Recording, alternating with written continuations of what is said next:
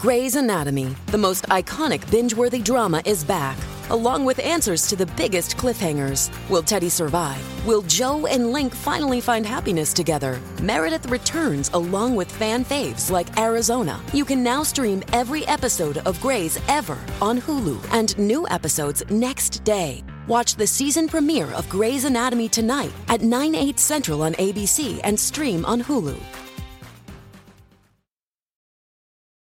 A witness has come forward and said that Daniel Penny, the subway Samaritan, is a hero because they were all terrified for their lives until he intervened to save them.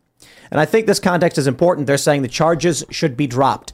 It's particularly important because the New York Times is arguing that the passenger, passengers should have intervened to stop Daniel Penny, to protect the man who was victimizing them. And in fact, they say several protesters are demanding the incarceration and uh, uh, uh, insisting on the culpability of the passengers as perpetrators, saying that because they did not do anything to stop this, they were guilty. So not only are they outright saying if you defend yourself, you go to jail, they're saying if you cower in fear as someone else defends themselves, they're going to lock you up too. We got that plus another amazing story out of New York. You may have seen this because the video got forty million views over the weekend. A hospital worker accused of being a racist Karen who was trying to steal a city bike, which is one of those bike rental, bike sharing things, from a young black teenager. The only problem is, it turns out, she had a receipt for the bike. And the real story is this white hospital worker who was six months pregnant was having her bike stolen by a group of young black teenagers. That seems to be the case, considering the evidence presented and published showing she actually had the receipt for the bike and they were trying to take it from her. Yet Ben Crump and all of these activists came out and said that she was a racist Karen. Well, her uncle has launched a GoFundMe to support her. So we're going to talk a lot about self-defense and criminal justice, because we also have Sam Britton. Remember that guy who was stealing all the luggage? He has been arrested as a fugitive from justice, from the Biden administration to jail. So we got a lot to go over. But before we get started, my friends, head over to cast brew dot com. Click the link in the description below and join the CastBrew Coffee Club. And you will get three bags of our signature CastBrew coffee. Uh, supporting CastBrew Coffee, it's our company. We're sponsoring ourselves. If you like the work we do and you like coffee, then buy from us. We've got Keurig cups, K-cups, or whatever. I don't know what you're supposed to call them. Maybe not supposed to say Keurig or something.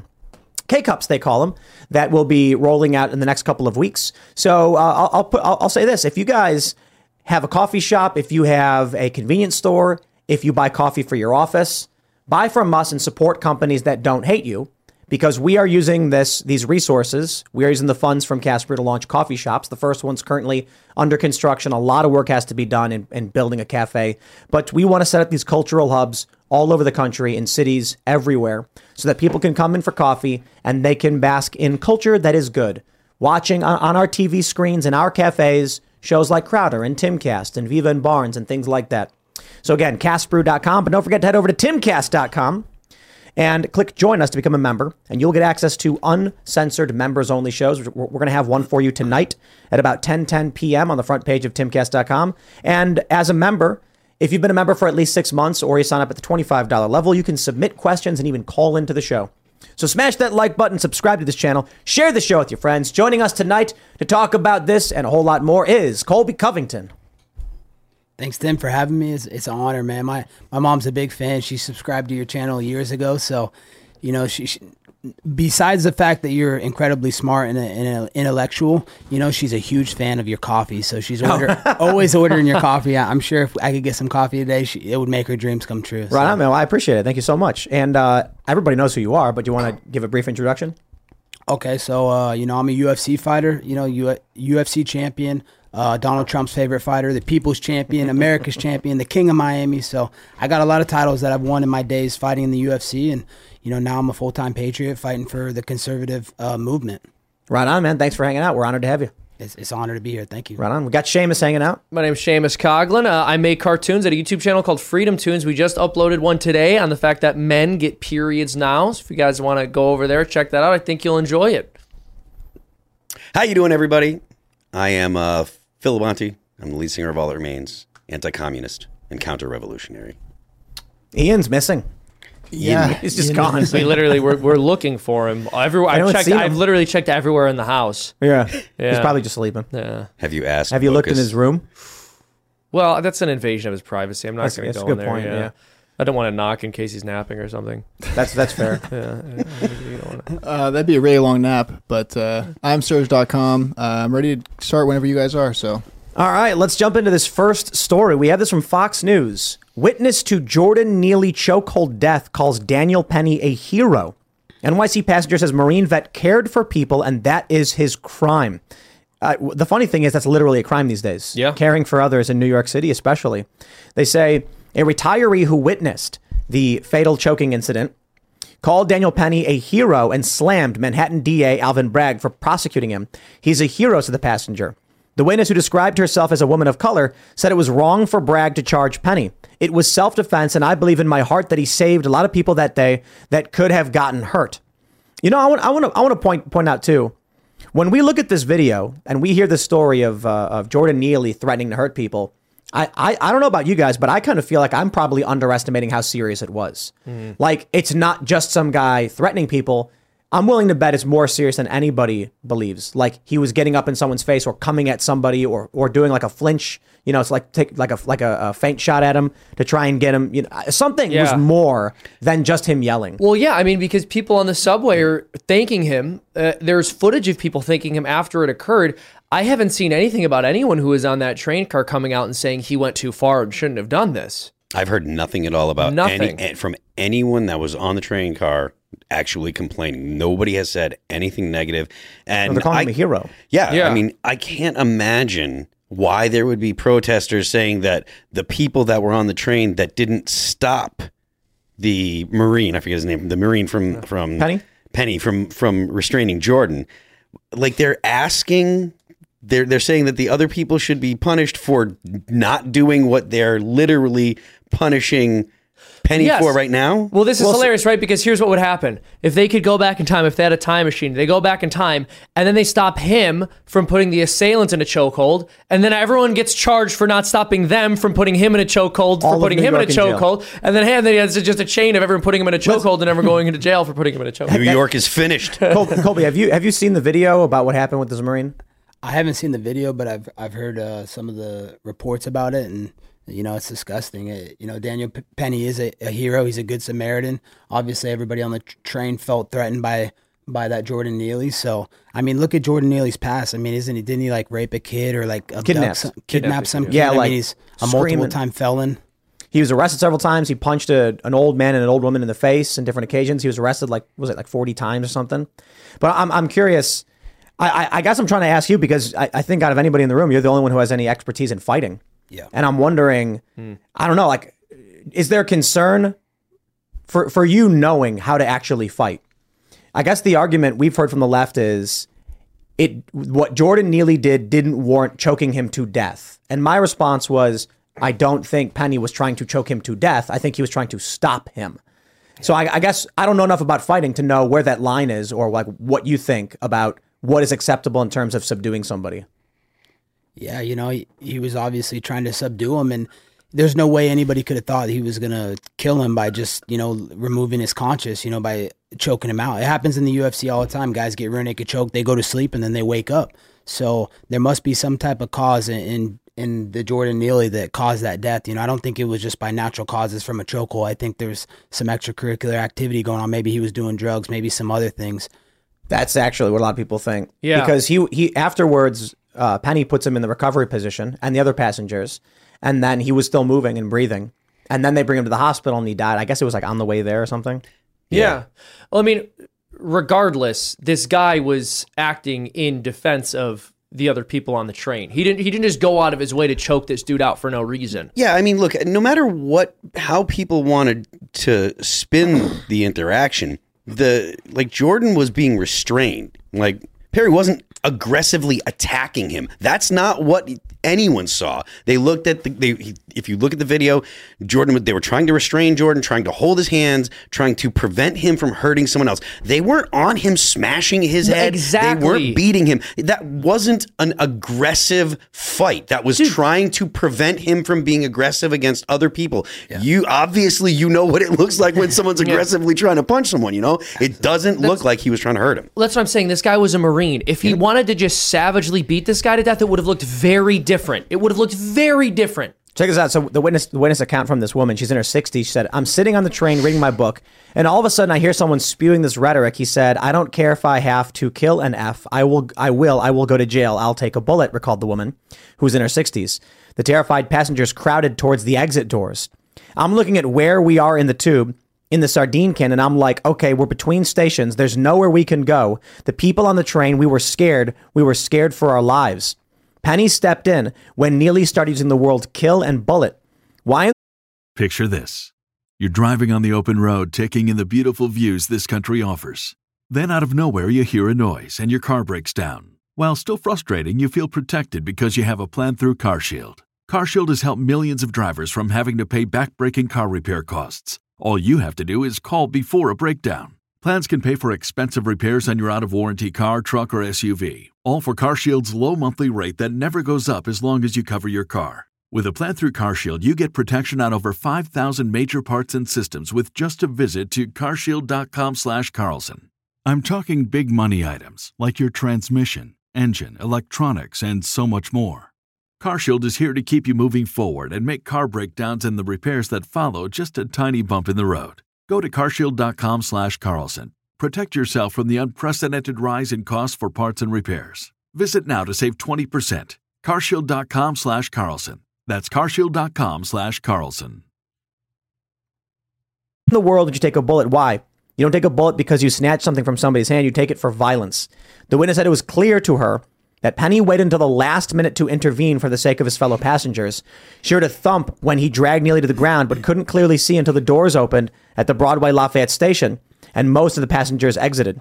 The witness waited for police to arrive to provide a statement. Mister Penny cared for people. That's what he did. That is his crime, she told Fox News Digital after the altercation. She and at least three other passengers thanked him. Damn, that's amazing.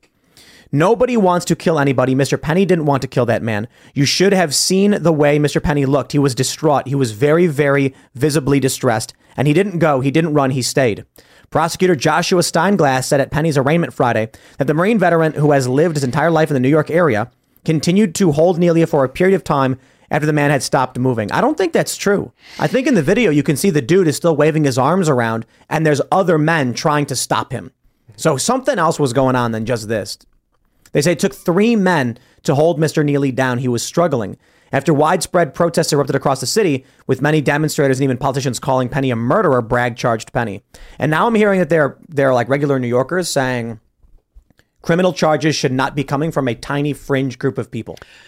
That's something, I mean, I, I, obviously we can't verify whether or not the people that have been protesting are actually New Yorkers or not, but it wouldn't surprise me considering the history of protests, you know, the past five or so years in the U S that these people were from out of state making a stink in a in the subway when your average New Yorker is probably like, please don't charge this guy because we all hate dealing with mentally unstable people on in the subway because They are there are mentally unstable people. They they do need help. The the city needs to do something about it. But at the end of the day, it's the average New Yorker that pays the price. You know, it's like they're the ones that, that get terrorized when they're on the subway and stuff. Mm-hmm. So I just don't I don't see how the average person in New York City is like, oh, you know, we need to punish this guy. It there's there's more. Uh, the guy who filmed it said he started screaming. He said he had no food, no drink, that he was tired, doesn't care if he goes to jail.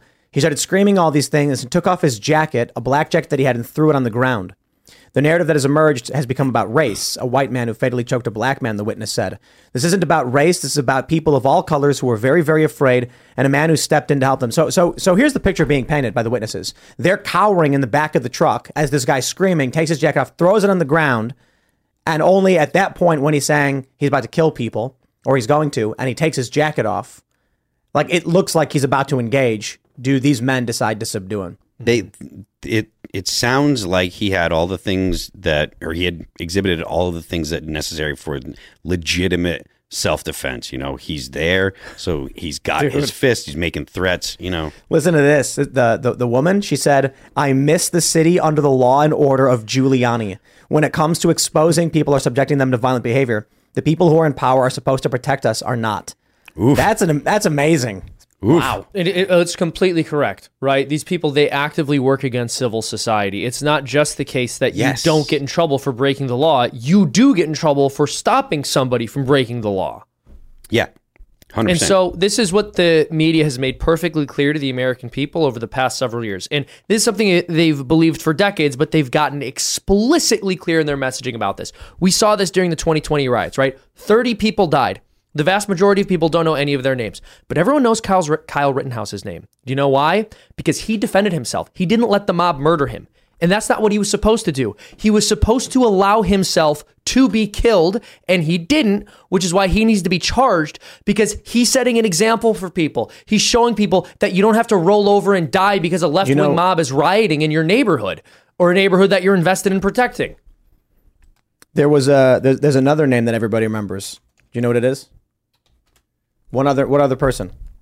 Uh, uh, Ken, cheating. David Dorner. David Dorner. David Dorner. Yeah. yeah. Well, Dorn. David and do you know, Dorn, why, do you know why they remember Patricia his name? McCloskey. He died, right? He was a police officer, and he, he was trying to protect a business that was mm. being looted when mm-hmm. they shot him over a T V. Mm. And people, they remember his name. Mm-hmm. You're the, you, they. I don't know for for better or for worse. If you try and defend yourself, people are going to remember who you are. The left for bad reasons, and the right for good reasons. Mm. Do you remember the name of the woman who was pushed in front of the train and murdered? Nope. We read her name on the show. I can't remember either. Nope. nope. Nobody cares. Well, no one's going to talk about that, right? That's crazy, man. Because that's business as usual, but citizens standing up for themselves against criminals is not, and that's not supposed to happen. You guys ready for this one? Here we go. From the New York Times. They watched Jordan Neely die. Did they have a duty to intervene? Oh, interesting. Are you New- supposed to intervene when bizarro someone's being assaulted? Or literally hurt? Bizarro. Oh, that's crazy. When there's a threat, are you supposed to step in and do something? Yep. Insane. Oh, that's so and wild. I, I feel like this is intentionally to make people lose their minds. It's like, how is it that they're going to go ahead and argue for people to intervene on Jordan Neely's behalf when the other guy was intervening on everyone in the subway's behalf? Unreal. It's unbelievable. Unbelievable. Actually, you ready for, you ready for this? Please. Oh my goodness. Arrest everyone that was on that train, read oh one protester sign. Gosh. Love and protect your fellow man. Don't move here if you're scared of your neighbors. Which it also added, if you watch someone choke and uh, attack and kill another, you are complicit, you are responsible. Also, I just yeah. want to make a point. That sign that says, don't move here if you're scared of your neighbors. Of course not, because if you're scared of your neighbors, you're already in New York. See, this is the thing.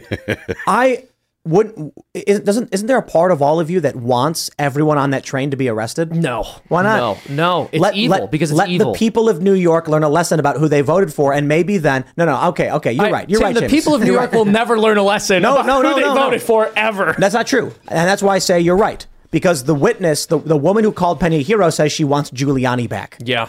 Like, maybe there is a lesson being learned by people that they might stop voting for this. Demo- I, I can yeah. be hopeful.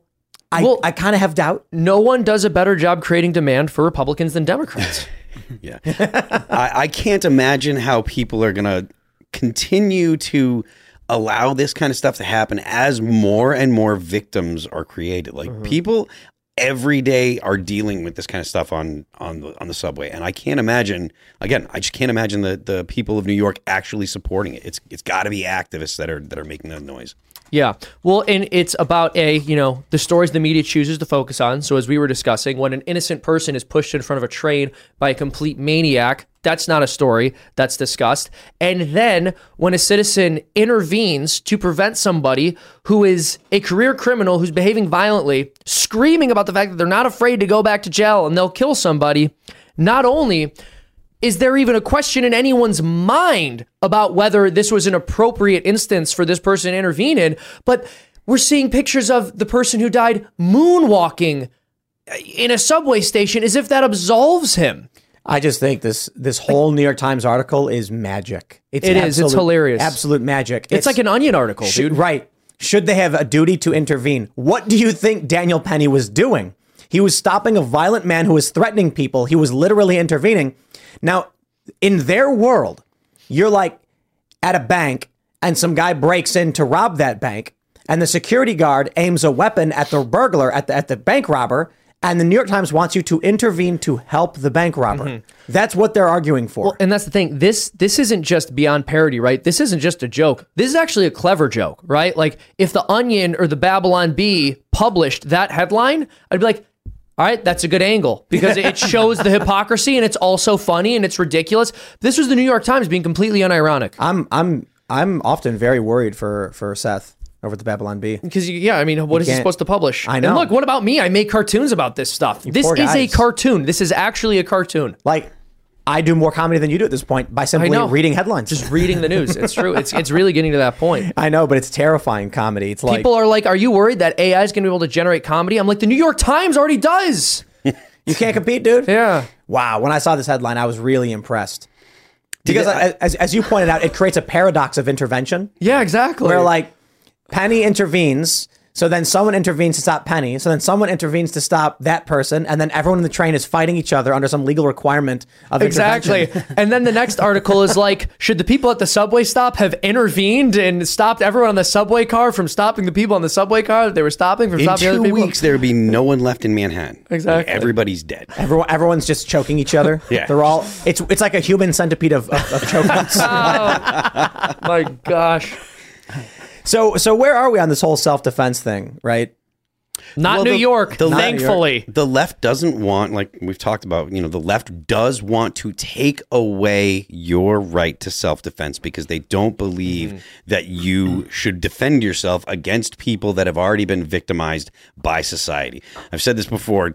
The left believes that the people that, like, Jordan himself was a victim. He yes. had been victimized all his life. He was a victim of circumstance, victim of a system, et cetera, et cetera. So when you have someone that's victimized like that, and he's just acting out in this terrible world that he's been oppressed in, and then the white man comes and kills him. And that's the way, that's the entirety of the left's, you know, outlook on it. And so the, the white guy has come and victimized the black guy at the end of the day. Yes. And, and they can't abide by the idea that he was victimized again by historically powerful people, et cetera. And, and it's, it's a simple concept to understand, but it takes all the agency away from every single person that behaves in a bad way, and it makes excuses for them. And you can't have a society that doesn't have a standard that is your life is your own and you can defend it. If you have, if you can't defend your own life, society breaks down. Exactly. So, so Jordan Neely was screaming at innocent people after a life of crime because of socioeconomic factors, because we didn't fund that library, because his public school wasn't good enough or uh, on par with European standards or standards in more wealthy neighborhoods. With an imaginary but, but, standard. But, but Daniel Penny, he just woke up and wanted to kill a black person, right? That's the only analysis we do on the fact that somebody is dead on this train, right? What, what? He just woke up one morning and said, I just, I guess I just want to go out and kill a black person. That is literally how the left sees this story. Every single level they're of li- socioeconomic analysis is done but to exonerate Jordan Neely. But they're lying. Like, they don't literally believe that. They I just lie. I think so. I think you're right that they lie, but there are true believers on the left who, if you really press them or you just try to infer from their conclusions, they really seem to believe that white people are just searching for excuses there, to kill black people all the time. There are people because that think every that. time there's an instance where a white person defends themselves against a black person, it's, well, oh, look at that. White guy killed a black guy because he's racist. Really? That's the first That's the first assumption? What, what, what, weren't you saying something earlier about your hands being deadly weapons? Like, yeah. Is that like a law or something? Yeah, so that's a law. When you become a pro- professional fighter, you have to register your hands with the police. No so, way. Yeah. So you, if you, you, ever, you, you had to go to the police and tell them? I mean, you're supposed to. I never ended up doing it because I knew I was never going to break a law. Like, I, I handle my business in the cage where we get paid a lot of money to, to fight people. I would never assault someone outside the cage. So, you know, I, I, I would never have to deal with that. So I heard that I heard that when I was little, they said that if you if you get like a black belt, then it, w- w- like the, as a kid, they say it makes your hands deadly weapons. Mm-hmm. As an adult, I was told it makes uh, assault aggravated. Like, if you're a trained fighter and you commit a crime, it's an aggravated crime. As if a regular person had a weapon, you being trained aggravates it or something. Mm. Yeah. Well, I remember before the show, you were telling a story about somebody who was a wrestler and got in some trouble. Yeah. So there was this wrestler in my in my college at Oregon State, and uh, he uh, got in a fight at a party because the guy was like cussing at his girlfriend. So he's like, dude, I'm not. You're not gonna cuss at my girlfriend. And then the yeah. guy like pushed him and like threw a punch at him, a sucker punch. So he's like, let's go outside. So he took it outside, double legs the guy on the ground. The guy hits his head off the concrete and had to get stitches, and then goes to the police and ends up, my friend ended up getting assault with a deadly weapon because he was a wrestler. That's wow. insane. Crazy. He ended up having to do three and a half years in prison. No Oh way. my gosh. Yeah, in Oregon. Jesus. That's why I always tell people, like, the fight's not worth it. No. You yeah, know what I mean? Exactly. Like you're saying, fight it in the fight in the cage, make it professional. Yeah. But I've heard so many stories about people who they get emotional. Yeah. And you know, nine times out of out of ten, ninety-nine times out of a hundred, fights usually break up. Someone gets a bruise, nobody it's kind of the end of it. You get that one moment where someone falls back and hits their head and you and yep. you go to prison. Yeah. It's not worth it, man. It's, it's tough though when the adrenaline gets going. Like, people don't know how to control their adrenaline rushes. Like, it's a real thing. Like, when you're in that type of moment where it's like high intensity and you feel like, you know, you're about to get in a fight, like a, the adrenaline, the nerves start getting to you, and you know, you can't handle your emotions. You don't think clearly anymore. So, you know, I, I kind of I, I feel for those people. I think I think more people should probably do some kind of fight training, because even thinking about situations like this with uh, with Penny, he's a Marine. Mm-hmm. He was probably cool as a cucumber. Like, everyone else is freaking out, he's probably thinking, like, all right, I got I got to stop this guy before it gets out of hand. Mm. He and that's why he was able to do it. And then those other guys help him do it. But you get someone who's terrified and shaking, and things can get a lot worse than than they did here. Yeah. Like in New York, when you get cops who are poorly trained and they start unloading their their guns, and then th- this actually happened. They ended up shooting seven random people because they were panicking, and just like, people need to be able to be, be in control. That was at the Empire State Building, right? Yeah, yeah, yeah. Yeah, yeah did you guys hear that story? Yeah. No. Guy came out of the building. I guess he had, it was like a disgruntled shooting or something. Yeah, I'm not sure what it was, but the police unloaded and they shot him, but... No, I think they missed him. Lucky Land Casino, asking people, what's the weirdest place you've gotten lucky? Lucky? In line at the deli, I guess? Aha, in my dentist's office. More than once, actually. Do I have to say? Yes, you do. In the car, before my kids' P T A meeting. Really? Yes. Excuse me, what's the weirdest place you've gotten lucky? I never win and tell. Well, there you have it. You can get lucky anywhere, playing at Lucky Land Slots dot com. Play for free right now. Are you feeling lucky? No purchase necessary. Void where prohibited by law. eighteen plus. Terms and conditions apply. See website for details. Well, I mean, the thing is, they, they were using nine millimeter, so they may have missed him, but they may also may have hit him, and they just go pass through because they're fast. They hit bullets. Like seven random people, just yeah. like, because they were just like, ah, we're just shooting, like, terrified of this guy. Mm. And I mean, it could have been, you know, ricochets or whatever, but still, you know, yeah. you're shooting guns in New York City. Like, just because you're cops doesn't mean the bullets stop in the bad guy yep. or, or, you know, they don't bounce or whatever. So, um, got to be careful, man. Yeah. You guys want to get, can we just get everybody really mad and we'll just keep going with it? Sure. Well, yeah, we got this story. That's our job. This is it. From Fox News. North Dakota man who killed an eighteen-year-old boy following political argument has charges reduced. Oh, So this God. story is actually from a couple weeks ago. Yeah. But uh, we overlooked it, and a lot of people are now picking the story up. You may remember the story. It's this guy, Shannon Brandt. He apparently called the police, called some kid. He claimed this this this eighteen-year-old kid was a Republican extremist and then ran him over. They charged him with murder. Recently, they dropped it down to manslaughter, and they're saying it wasn't part of a plea agreement, meaning the prosecutors just quietly were like, we're going to reduce his charges on this mm-hmm. one. Yo, it feels more and more like across the country, if you if you like Donald Trump, if you are a conservative, if you're libertarian, if yes. you oppose the establishment, they will throw not just the book, but any book they have at you. There is unquestionably political motivation against conservatives and libertarians, people that are that are generally anti-establishment. There is a strong, strong incentive uh, to do everything you can to punish those people for their opinions. I don't think that there's a there's going to be people that are going to say, no, that's not true and stuff. I really find it difficult to see anything else. And you got twenty the the.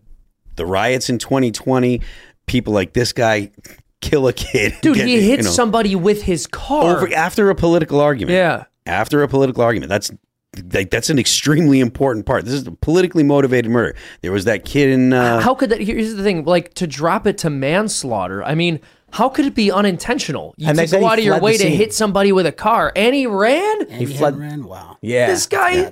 Manslaughter? Are you out of your mind? He got into an argument with someone and ran that dude over with his car. I think the kids were like dancing in the street or something, and he had known the kid, and he called him a Republican extremist. Ends up running the kid over. Uh, they said he he fled the scene, and they upgraded the charges to felony murder, probably because he fled. Yeah. And uh, they said he has also been charged with leaving the scene of a crash that resulted in death. Oh my God. And now, not because of a plea agreement, they, they just said... As we have pointed out at the beginning, there's no evidence to support the misplaced allegation of intentional homicide. The state and defense forensic experts have provided comprehensive reports confirming the tragedy was an accident. Misplaced media hype and community conjecture is no substitute for evidence.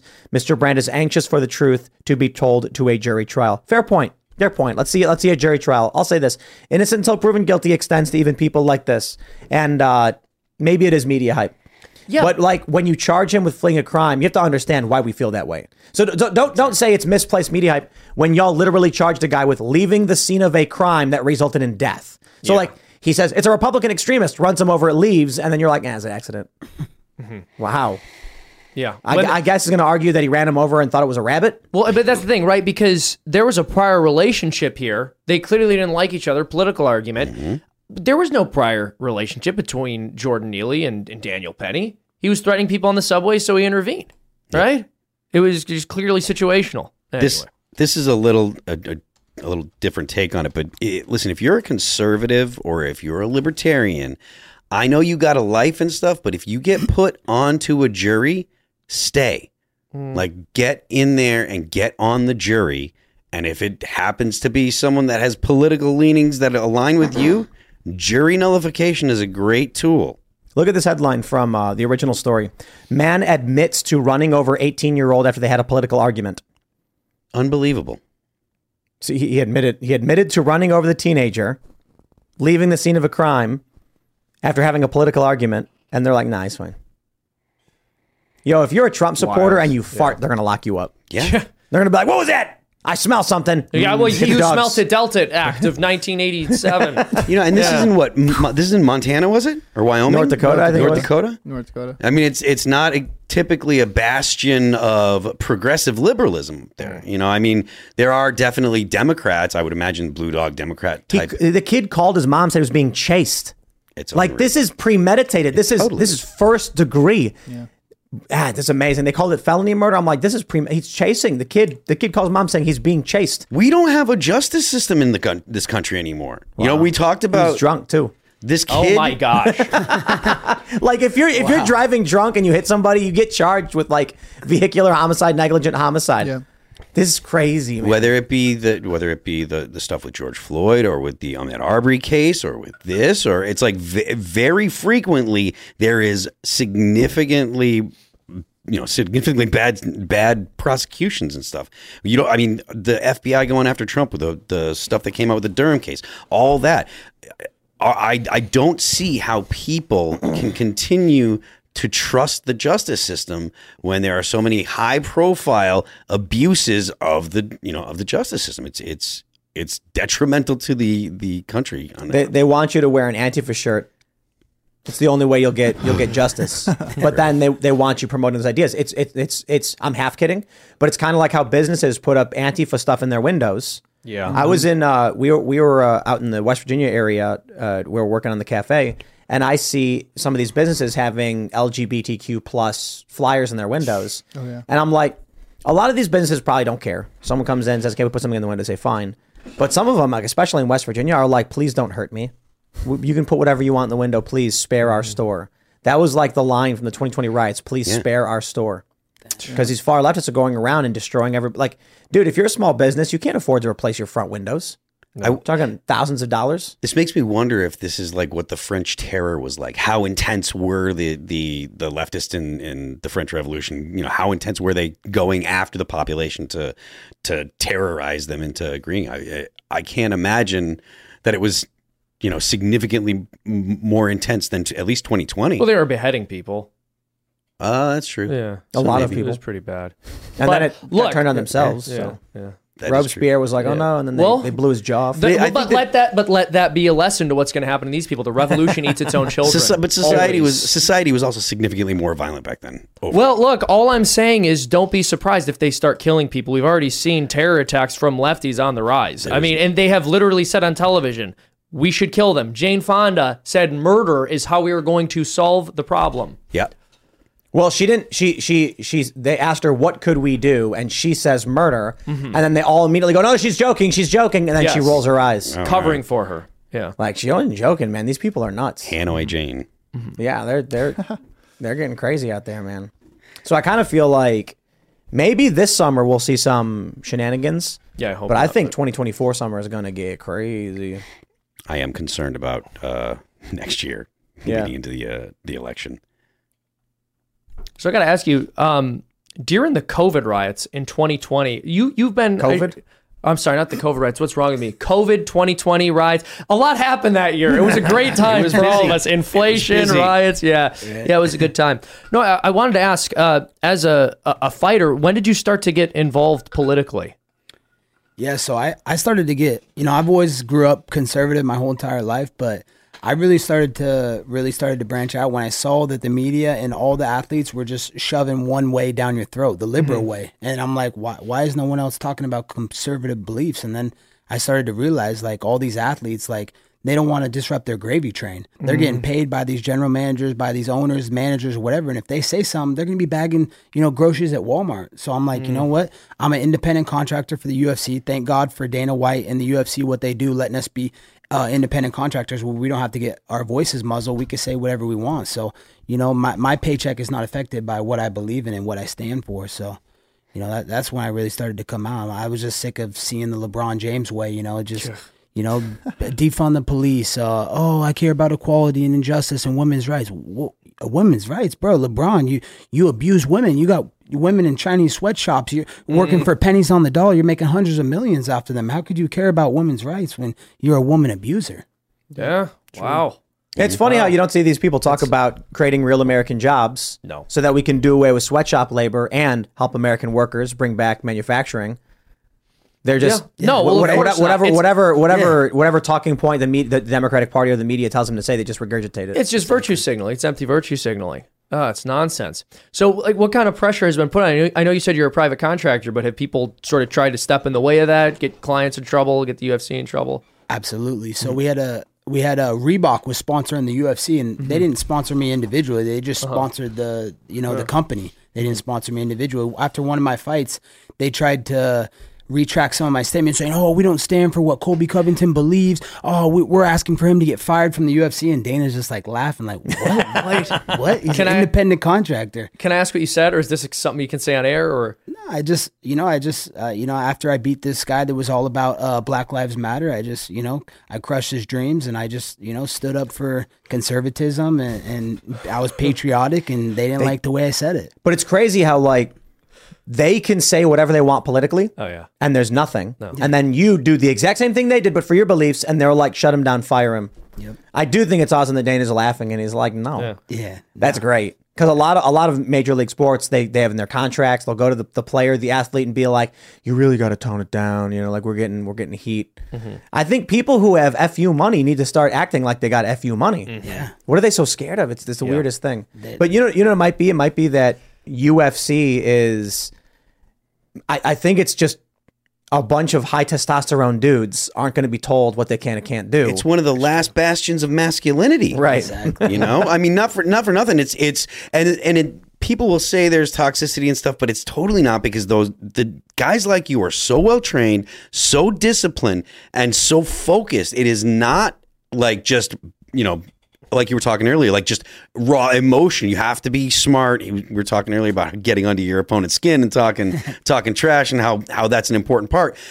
And I think that that's a good thing for young men to do. I like, I think young men should get into jiu-jitsu, you know, especially like young people, I think should be fine. Like, and then if you, you get older and you want to get into striking sports, that, you know, more power to you. But like that kind of stuff is really good for young men, because it's a great way to get expel energy. You learn about yourself. You learn about respecting other people, and, you know, learning your limits and stuff. So I think that it, I think uh, that the U F C plays an important role today for young men um, to to be able to express their their masculinity in a positive way.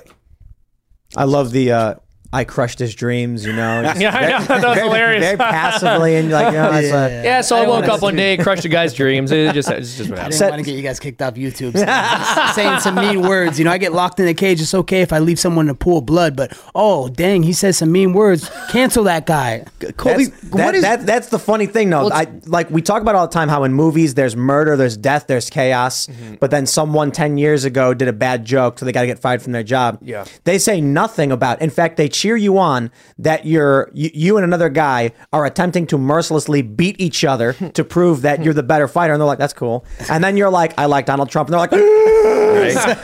Shut it down. They're like, that's violence. You know? Yeah, no, for real. Inciting violence. Oh, my gosh. Not the, not the actual show itself. Yeah. They're like, well, yeah. you know, we understand fighting is a sport. But no, you know, it's like, it's almost like the leftist version of U F C is two guys going to a, a ring and start talking about how much who likes Trump more than the other guy. You like Trump the most. Like, no, no, no, no, no, no. It's it's two guys saying things about why Trump is good, why why they like Western civilization, misgendering each other, misgendering. Yep, and they're like, it's just the most violence they've ever seen. Who can take it for the longest? Oh my gosh, who can take it from the longest? He two. said Trump beat up my dad. I'm tapping. Oh my gosh, he, he, he said the future isn't female. I'm out. I can't do this. It's too much. It's too much. And then it's like there's low blows. Dude, just literally the, the U F C micro uh, microaggression division. I was locked in, like, I was watching I was watching that fight a couple weeks ago where um, I can't remember who it was. Uh, who was it? Who was it? Um, but one guy accidentally hit the other guy in the nuts. Mm. Oh, like, and then cool. He immediately backs off and he puts his like, sorry about that. Yeah, yeah. And they're like, no, it's cool, it's cool. We can we can go again. Like that's like a big no no, right? Yeah, like you don't. Yeah. We we like you know that's not that's not sportsmanlike. Yeah, it's not sportsmanlike, but you know sometimes in, in the heat of battle, you know it's tough to control your weapons. You know sometimes you're throwing a body kick and it goes a little low, it might hit the nuts. But that's why we wear a cup in there, so you, yeah. you can't feel that. You get kicked in the nuts, you're not you're not going to feel that with the cup on. So. Oh, right on. Yeah. So I just but I imagine if the leftists are getting into the ring, it's like you have a moment where someone says something and they're like, whoa, whoa. Whoa, whoa, whoa, like that that's an illegal move. You can't say that. That's too violent. You know, saying something like Trump twenty twenty-four and they're like, whoa, whoa. Yeah. No, shut it down, shut it down. The, the, the real extreme stuff is that's not a penis. Yeah. You know, that's a wound. That's what sucks. That's about, not a vagina. That's what sucks about the media, M M A media. They're all liberal. Like they all hate Trump. They all just, yeah. they all just bash him constantly and they don't want to give me a platform. They never want to speak to me. So, you know, it's just funny because none of them, none of them are actual journalists. None of them have journalism degrees, but they want to act like they're journalists. Mm. It's, it's funny. Th- I mean, I, I, I'll, I hate the journalism degree thing. I, I suppose there, there was, yeah, Seamus is a journalist. I'm sh- I, I think back in the day, it probably made some sense. We were, I was talking about this today with my family that where, you know, we're in, we're in West Virginia in this small town. The newspaper used to just be like a bulletin board. Seriously, like the news was like a guy fell off his ladder and hurt his leg. Mm. You live in the city and you get you pick up the newspaper. It's like John fell yesterday, and you're like, oh, John fell, wow. Mm-hmm. And there, there was only a few thousand people, so most people knew sort of who yeah, everybody was. Yeah. Now nobody cares at all about who their neighbor is, and you can have a house burned down across the street from you and be like, what happened? That was a fire. I didn't even know who lived there. Mm-hmm. Now, like we completely separated ourselves from from all information on this stuff. Well, with the political bias, it's extra bizarre. And, you know, you're talking about the U F C here and the fact that U F C journalists are, are all on the left. I understand that journalists are usually uh, lefties, but U F C is not like some flowery left-wing thing. That's why it's so bizarre, right? Yeah. So it's funny. They, they want us all to be betas, but we're all alphas, you know? Yeah. They, they don't want, you know, masculine men in society, you know? They, that's not their agenda. It doesn't fit their agenda. I just don't, like, are they doing their little, like, critical theory analysis on the fights, or how does that even... I, I I I think the, the reason they're, I think U F C allows like you know like I was saying Dana White because it's like high testosterone guys who are just like after you've been punched in the face so many times words kind of roll off your back like they didn't even happen, it doesn't even matter. But these journalists are genuinely terrified words. They hurt them. Yeah. These millennials, yeah. these Gen Zers who have never experienced anything. And it's funny because people are. We've had a couple super chats where like these these guys have never even been punched in the face. Like talking about us and like, we're going to sit here and talk with you. And it's like, no, I've I, definitely I, been punched in the face, bro. yeah, I've been, uh, I've, and, and, uh, I've been in, in, in, uh, I'll keep it light, like conflict, crisis, and, yeah. and, and, uh, I don't want to say overt war, but I've been in places where people are shooting at each other and I've watched yeah. people die. Not that I've been directly punched in the face. I've yeah. had anti, I've had Antifa try to punch me in the face. But, well, I mean, but, look, I, listen, I I'm a white I like, belt. Listen, ju- I'll put it this way. I, well, oh, I'm you, a white belt in jiu-jitsu, so I know what it's like to get wrapped up. Okay, so I know but, what it's like to no, get no, no. beat up. So. But I'm I'm here to say, like, fair point. Like, I don't, I'm, I, I have, I have no problem being like, I have no idea what it's like to go up against the greatest fighters in the world and oh, win sure. or lose. And these these these leftists act like they do know. I know. And, and I totally get that. And I, I agree, but I just don't know how anyone could hear me speak and come to the conclusion that no one's ever punched me in the face before. That's my point. Are you kidding me? Oh my gosh. Oh. I think the best thing about M M A media is just they all write with their, their bias and, and their feelings. They don't write impartial journalism. They they don't say, they don't call a spade a spade, you know, they, right. they dance around it. And it's just sad to see. What, what, what do you think? You think most fighters are probably right leaning?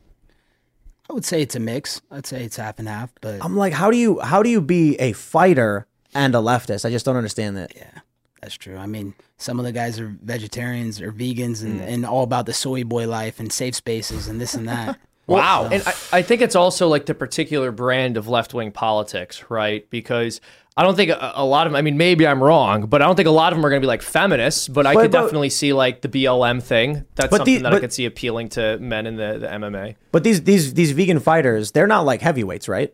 Nah, they're like middleweights, lighter weights. Because yeah. I don't, I, I, I, and I'm not trying to rag on anybody who's vegan. I got no problem with that. You know, live your life, do what you want to do. Just please be healthy. And, and if you are, awesome. Yeah. But it's really hard to maintain higher weights. Like I was I was reading interviews with uh, Hemsworth, Chris Hemsworth, talking about playing the role of Thor. And he was he was saying he was eating thousands of calories of fish and chicken every day to try and maintain that muscle mass. And it's really, really hard. Constant training, eating like crazy. And then once you stop, you start going back down. So I'm like, I don't know. I, I kind of feel like maybe it's just my bias. But if you're if if if if you can take a hit, if you can fight at the highest level, how are you going to be the kind of person that's like, words are violence? Mm. You know what I mean? You're going to be like, I don't care what you call me, dude. I just got punched in the face. It hurts. Well, and that's the other, like, I, I think a lot of it is just based on, this is my side of the aisle. Again, you mentioned like the B L M thing. Uh, I could totally see that. And I think a lot of it just becomes like tribal politics. You know, my family was Democratic growing up, or my family was Republican growing up, and that's why I'm into this, and not, you know, my gender studies professor told me words are violence or something like that. I, I would suspect most of the people in the U F C on the left aren't coming at it from the blue-haired college student angle. Yeah, no, most fighters, you know, didn't go to college and yeah. they're rather dumb. So, I mean, they get most of their information from either social media or mainstream media. And when we know how, how controlled that is, you know, mm. and how, how much fake news is out there. So, you know, these these kids in, in fighting are a lot of sheep, you know, they don't. Judy was boring. Hello. Then Judy discovered Chumba Casino dot com. It's my little escape. Now Judy's the life of the party. Oh, baby, mama's bringing home the bacon. Whoa, take it easy, Judy. The Chumba life is for everybody. So go to Chumba Casino dot com and play over one hundred casino-style games. Join today and play for free for your chance to redeem some serious prizes. Ch-ch-chumba. Chumba Casino dot com. No purchase necessary. Void where prohibited by law. eighteen plus terms and conditions apply. See website for details. They can't think for themselves or do do the research to find out the real information. They just read a, a news article like that on New York Times and they just believe what it says automatically. Mm. Let's uh, let's jump to this viral story. This one's so good. Ladies and gentlemen, we have this from the Daily Mail. Pregnant New York City nurse accused of taking a city bike from a black man outside hospital is named as friends start GoFundMe to pay her legal bills, and lawyer shares receipts that proves the bike was hers. All right. Here's the story. A viral video over the weekend showed a white woman yelling for help as some black teenagers surround her, and one guy has his hand on the bike saying, this is not your bike, this is my bike. They started claiming that she was racist, that she was trying to steal the bl- the bike from this young black man, and that she was putting his safety in jeopardy. The hospital suspended her, pending an investigation. We have this tweet from Ben Crump. He said, this is unacceptable. A white woman was caught on camera attempting to steal a city bike from a young black man in New York City. She grossly tried to weaponize her tears to paint this man as a threat. This is exactly the type of behavior that has endangered so many black men in the past. The first thing I noticed when I see this is that she's actually on the bike. she's, literally on the- she's literally on the bike and he's not, and he's grabbing the bike and laughing. So how is it? So these city bikes, the way they work, they're in the rack. You walk up, you scan the Q R code, and it unlocks the bike and you can take it out. How is it that he walked up, did not get on the bike, scanned it, then did she run up at this pregnant woman? She's six months pregnant, by the way. Did she run up and jump on the bike and try taking it from him? That's what Ben Crump is arguing. So her lawyer, so this is the story that was going out. Not only did they go, they put out a story saying that she was a racist trying to steal the bike from this black teenager.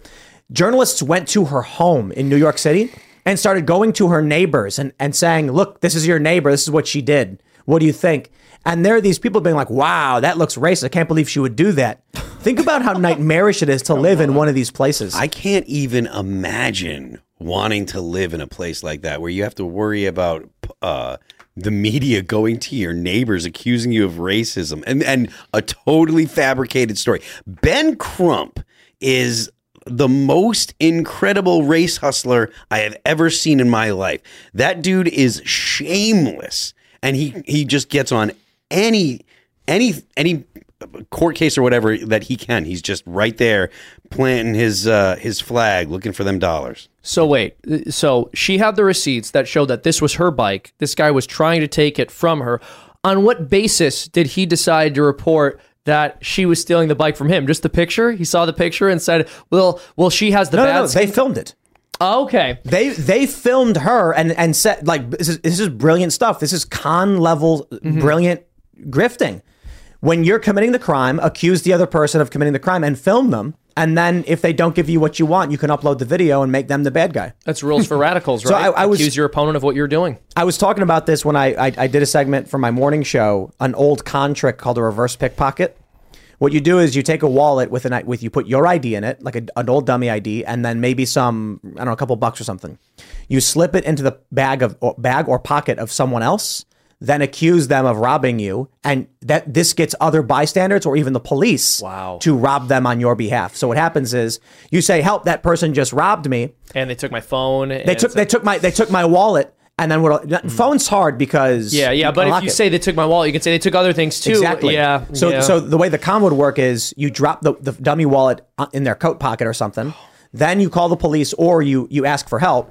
When they when they say look in his pocket, the, the the victim is going, "What are you talking about? I didn't do anything." And they go, "Empty your pockets." Then the person pulls a wallet out of their pocket. "There it is. That's my wallet. Open. It's got my I D in it." When they open it and your I D's in it, they say, "Boom, this proves it." And I say, "And my cash. I had forty bucks in there." "No, there's no cash in here." "Where's my forty bucks? Then they take the forty bucks from the victim and give it to you. You can actually get police to arrest the victims. And then they'll often just be like, "Here's your cash, sir. Sorry." It was an old con people used to pull. And there's sophisticated versions of it, too. They wait till someone leaves an A T M, and then people will leave the receipts at the A T M showing how much money they have on them. Then your buddy reverse pickpockets. Then you call the police and say, "That person did it. The wallet on them is proof." The cop doesn't even need to get a statement or any evidence. The wallet on them is proof enough, and the cop will say, "Upon stopping the perpetrator, we found the wallet in question, proving that the, the, the theft took place. We returned the money to the victim." Wow. Crazy, right? This is what these guys are it's basically brilliant. doing. They're they're trying to, you know, here, here's what I think they were trying to do. When this this happens a lot. With these with these bike share things, you unlock the bike with your phone, and then you ride it around and it charges you, I think, per hour, or you can be a member or something. Mm-hmm. So what they'll do is they'll wait for someone to unlock a bike, take the bike from them, and then bike's theirs. Yeah, bike's on them. Because the bike doesn't have a camera on it or anything like that. Right. Like, so you can't you can't track. And now if if if I use my phone to unlock a bike and they take it, it's all on you. All you on paid me. for it. That's right. I paid for it. Wow. They, I think they were trying to steal the bike from her. That makes and sense. To get away with it, they said, "She's stealing the bike from me." And it actually worked for a second until she was able to publish the receipts proving it was actually her bike they took from her. Wow. Crazy, right? That is really crazy. Who wants to live in this place? This is this is in New York. Hustler's gonna hustle. Yeah, yeah. Look at this. This is uh, what is it? It's right by just just north of Union Square. They can reveal the nurse's city bike receipts, which her lawyer claims proves the number on the handlebars of the bike she was clutching in the footage. So you can see in the picture five six zero three nine one five, and they published the receipt five six zero three nine one five. Wow. Welcome to to the, to the the new country, I guess. Well, he also immediately took it to not just a race baiting place, a racist place. She's weaponizing her white woman tears. Like, you mean she's crying because someone's trying to steal her bike from her? I don't think she was really crying, though. It does seem fake. Like, they accused her of fake crying. And the reason I think a lot of people sided against her is that she's screaming for help. No one helps her. Then she grabs his phone. Then they grab it back. Then she starts crying. And then the guy behind her goes, "Get a different bike." And then she just gets off the bike and stops crying. So I kind of feel like she wasn't as distressed as she's making out to be, but she was still the victim, mm. trying to figure out how to win this in some way because she doesn't have the physical ability to do so. Mm. And part of me is just kind of like, I'm going to say it. I'm going to say it, guys. She lives in New York. The likelihood that a woman a millennial woman in New York voted conservative or for Law and Order is almost zero. Hmm. She likely, but but you know what? I'm hoping it's stuff like this that wakes people like her up, right? It's true. That's um, what you hope for, but it never never seems to shake. That's why I don't reality. live there. Yeah. That's why I decide not to live in these places. We we keep saying over and over, people should get out of New York City, get out of the cities and stuff. I mean, every day you see more and more people that can't leave speaking up and saying things like, I miss Rudy Giuliani, like we saw that woman today. And, yep. and you know, the people that are on the uh, the subway are happy that the guy saved them, because there are people that can't leave. And it's, it's you know, hard for some people to just be like, oh, I got to up and, you know, if you got family or if you don't have a lot of money or whatever, there's a million reasons people could be attached to, to a city. But when you hear the average person that's stuck and can't leave start saying, I miss the guy that was the Law and Order guy that has also been basically lambasted for the past six, seven years in the in the media because he supported the wrong president. You know, when you've got all of that propaganda, but New Yorkers are still like, I remember what it was like when Giuliani was the was the mayor, and I want that back. You know, you get people saying things like they want Michael Bloomberg back, and that that that's really the population speaking about what they want. You know, I, I can't imagine what it's like to be stuck there, and I feel I feel terrible for the people they, that are. They launched a GoFundMe for her, and uh, I think she's going to be in for a rude awakening mm. when GoFundMe bans their their their fundraising effort, because yeah. GoFundMe is the left and GiveSendGo is the right. Mm. This woman, her family, they don't know what's going on. They don't understand. I would not be surprised if GoFundMe removes this, because she is a racist white woman who tried stealing a bike from a black man, and she's a Karen. And then she's going to have to learn the hard way why she'll have to go. But but maybe not. Maybe maybe GoFundMe allows it. I'd be surprised if they do, to be honest. She's raised four grand so far of her thirty-five thousand dollars goal. Well, it's Look, all... It, oh, go no, ahead. go ahead, go ahead. Well, no, I mean... It's interesting how this is getting flipped around. People are making the argument that her calls for help were insincere. Okay, but one person is actually committing a crime on camera here, and it's not her. So why is she the person who all of the public attention is on? I also want to point out, because this was left out, and I also was not aware of this until I just learned this, she's also pregnant. Six months pregnant. Yeah, that's mm-hmm. what I said. Oh, you did? She's okay, I'm sorry. That totally pregnant. went over my head. And so I'm saying, like, what? When this young black man was was standing next to the bike and scanning it, the six months pregnant oh, woman yeah, that's right. jumps onto the bike.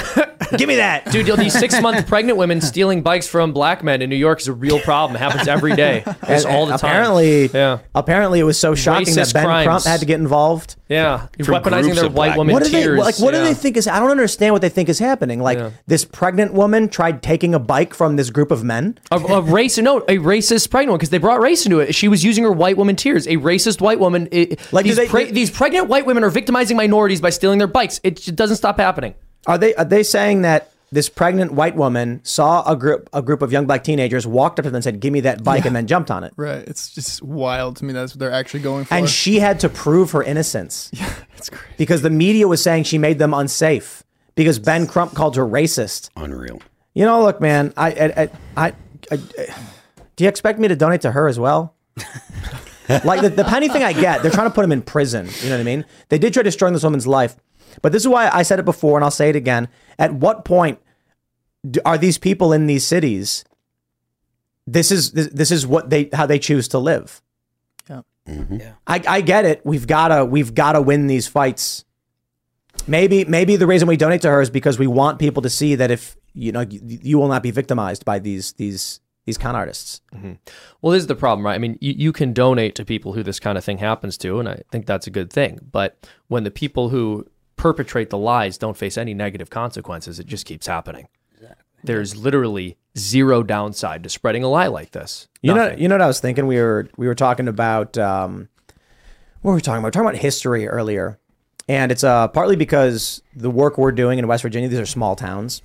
And I was saying, like, any any story you've heard throughout history, just imagine it with a hundred times less people, because we're used to growing up in these big, dense urban mm. environments, or we see like a we see like a, a football game and there's sixty thousand people, and we're like, wow. So when you think back to the Coliseum, you're imagining this huge, full Coliseum and the gladiators fighting. It's probably a couple hundred people, yeah, like just a few hundred. These great battles of history, and we're imagining, and it's like I think I think what was Gettysburg, like ten, fifteen thousand or something like that? No, no, no. There Way more, more? More people died at Gettysburg than died in the entire Vietnam War. Well, oh, I, wow. I, well, I knew that more um, Americans died in uh, the Civil War. It was something like seven hundred thousand Americans died in the, the Civil War the civ- overall. Yeah, yeah. More people wow. died at Gettysburg than died in the whole Vietnam War. There was fifty-four thousand, fifty-some wow. thousand people died in Vietnam, and there was more people that died at the... At oh, Gettysburg. Wow, yeah. It was one hundred sixty thousand people present at Gettysburg. That's yeah, a lot of people. A lot of people. Wow. So, okay, Civil War was... Civil War excluded. But I was... Re- it was because I was, like, reading about some historical fight, and it was mentioning, like, this great battle, and it was a few hundred people fighting, and I was like, mm-hmm. oh, wow. We we we think by today's standards, and maybe because of the Civil War, we assume there's way more people, but there were a lot less people before the nineteen hundreds, before the Industrial Revolution. Yeah, mm-hmm. before the before the you know, I mean, we, we talk about oh, like energy is life, and there's all this talk about you know limiting energy, and there's a lot of the green uh, initiatives and stuff that's just going to cause mass death because energy is life. If you look at a chart of world population, it's not just the Industrial Revolution; it's oil. Oil is so energy dense that once people discovered that oil could be used in all the things that it can be, the population on Earth skyrocketed. I mean, it's like, it's literally like, it makes Lance's uh, left-handed chart look ridiculous. I mean, it's straight up. Left-handed chart. Well, so Colby, I'd like to ask, and obviously don't answer if this is not something you're public about, but uh, do you or have you ever had to live in one of these blue places? Yeah, yeah. I had to live in Oregon for most of my life, and you know, it wasn't as political. They didn't, you know, make it so, you know, so much division like there is today, and, and, and left versus right, and trying to make it a white versus black thing to divide mm. this country more. So it was never like that until like a couple years ago when Antifa started raiding it, and, you know, it just became such a Democrat-run state. So it's, it's, this time and day is just so much different than, than it was, you know, a decade ago. And so you, you, you grew up there. Yeah. That must be really hard to see it fall apart. Yeah, it's it's really hard because I, I love that, that state. It's such a beautiful, you know, state. Yeah. A lot of mountains, a lot of outdoor stuff to do. And, you know, that's where I was born and raised. And that's where all the hard work was put in to, to get to where I am today, the top of the mountain of the U F C world. So, you know, I'll never go back now. Seeing it the way it's run, I'll never go back. I don't I don't even go to visit, you know. So yeah, somebody somebody did ask a good question. They said, why is it that on the receipt the time is blurred out? As if to imply that she went back later to find this bike. I'll say two things. The first, I'll say a couple things. I have no idea. You want to pull this up? I have no idea why they uh, blurred the time on the receipt. That's the Daily Mail. But you wouldn't be able to find the bike. Like, if someone yeah, took the bike yeah. and then rode away with it, you don't know where it would end up. The other thing is, the New York Post says the first receipt reviewed by the Post shows the bike was taken out before it was relocked one minute later, which Marino said is the bike seen in the video. The second receipt shows another bike being taken out a minute later, which is the bike she switched to. So the story was that when she w- she she purchased the bike and tried to take it, they they pushed her back in and wouldn't let her leave with it, which is why the receipt says zero, because it was it was it was unlocked and then relocked right away. So that's the bike. And you can see the, the number on the on the bike in question. But other than that, I have no idea where the Daily Mail, I'm I'm I'm assuming it's the, it looks like the Daily Mail is the one that redacted the uh, the timestamp on it for some reason. Hmm. Yeah, no idea. Yep. Very strange. Should we jump to the next Law and Order story? All right, here you go. You guys ready? Justice system. In, uh, in the criminal justice system, stealing luggage from airports is, is considered, considered especially, especially heinous. In New York City, the members of the Biden administration who commit these crimes are given raises. Former Biden nuclear official arrested as fugitive of justice in luggage theft oh case. Sam Britton stole bag from airports in Minnesota and Nevada in twenty twenty-two. He probably stole a lot more than that. Definitely. And I don't, they called him non-binary. I don't think he was non-binary. I think he's a kleptomaniac. And what he would do is he would steal their clothes and then wear them on camera because that gave him some kind of exhilaration. Like, because this is what he would do. You can see here in these images, he's wearing the clothing he stole from these women. It, I, I don't think it's about wearing the women's clothing. I think it's about, um, imagine this. If you wore a suit, nobody would know there was a stolen suit. Yeah. You steal, you steal a suitcase, you find a suit, you put it on, you wear it on a show, and someone in my bag, is that my suit? I can't tell. But then in the suitcase is a suit and is a frilly fancy dress with moons on it. And he's like, this just wants you to know he stole it. Yeah, no, for real. He wants he wants to stand in front of everybody and scream, this is a stolen outfit that I am wearing, and smile as they clap for him. Seems and healthy. That, that's what does it for him. Yeah. That's Oof. what that's that's what he gets. And the Biden administration is all about it. Man, that's some, some sick fetish type stuff. You can be weird, but, you know, just don't be weird around our kids. Don't be weird, mm. you know, in public. You know, do whatever you want to do. This is America. It's freedom of, you know, we have so many freedoms here. So do whatever you want to do behind closed door. Just don't do weird stuff in public. And, and don't, don't do weird stuff with my luggage. Yeah, yeah. right, right. Don't steal. That's all, that's all we're asking is, like, leave the kids alone and, and don't break yeah. laws. Yeah. Dude. Like, it's like, is that too hard to ask? When you get that little Apparently. slip, Apparently. when you fly and get that little slip in your luggage that says you've been subjected to a random T S A search, you can't find your dress, you look on television, this guy's wearing it, you're like, wait a minute. That's, that's, it's, yeah. That's literally what happened. What, what was he did? He was like a nuclear regulation guy. Yeah. This is so weird. Like, how, why was he in the news? He wasn't like a prominent Admin, like cabinet member. Oh, just because was, of his, his non-binary status. He was like a was Biden like appointment. I think he was. Uh, I think he was a groundbreaking pick or something Former like that. It was nuclear, a win for diversity, which makes us stronger. Yeah. Former nuclear waste expert from the for the Department of Energy. They were like, he's non-binary. It turned out he was just some kind of like klepto fetishist. What would you call that? Kleptophilia? Something like that. Yeah, that's got to be arousal a thing. From stealing. Kleptophilia. People. That's what they call Mister Yeah. Steal Your Girl. You know what I mean? Ha ha ha, Seamus. Ah. I, I mean, I think I'm, if I understand correctly, the only reason that he got appointed is because he was, you know, he, they could they could promote that they had a non-binary, a, a member of the the new religion uh, in the uh, position.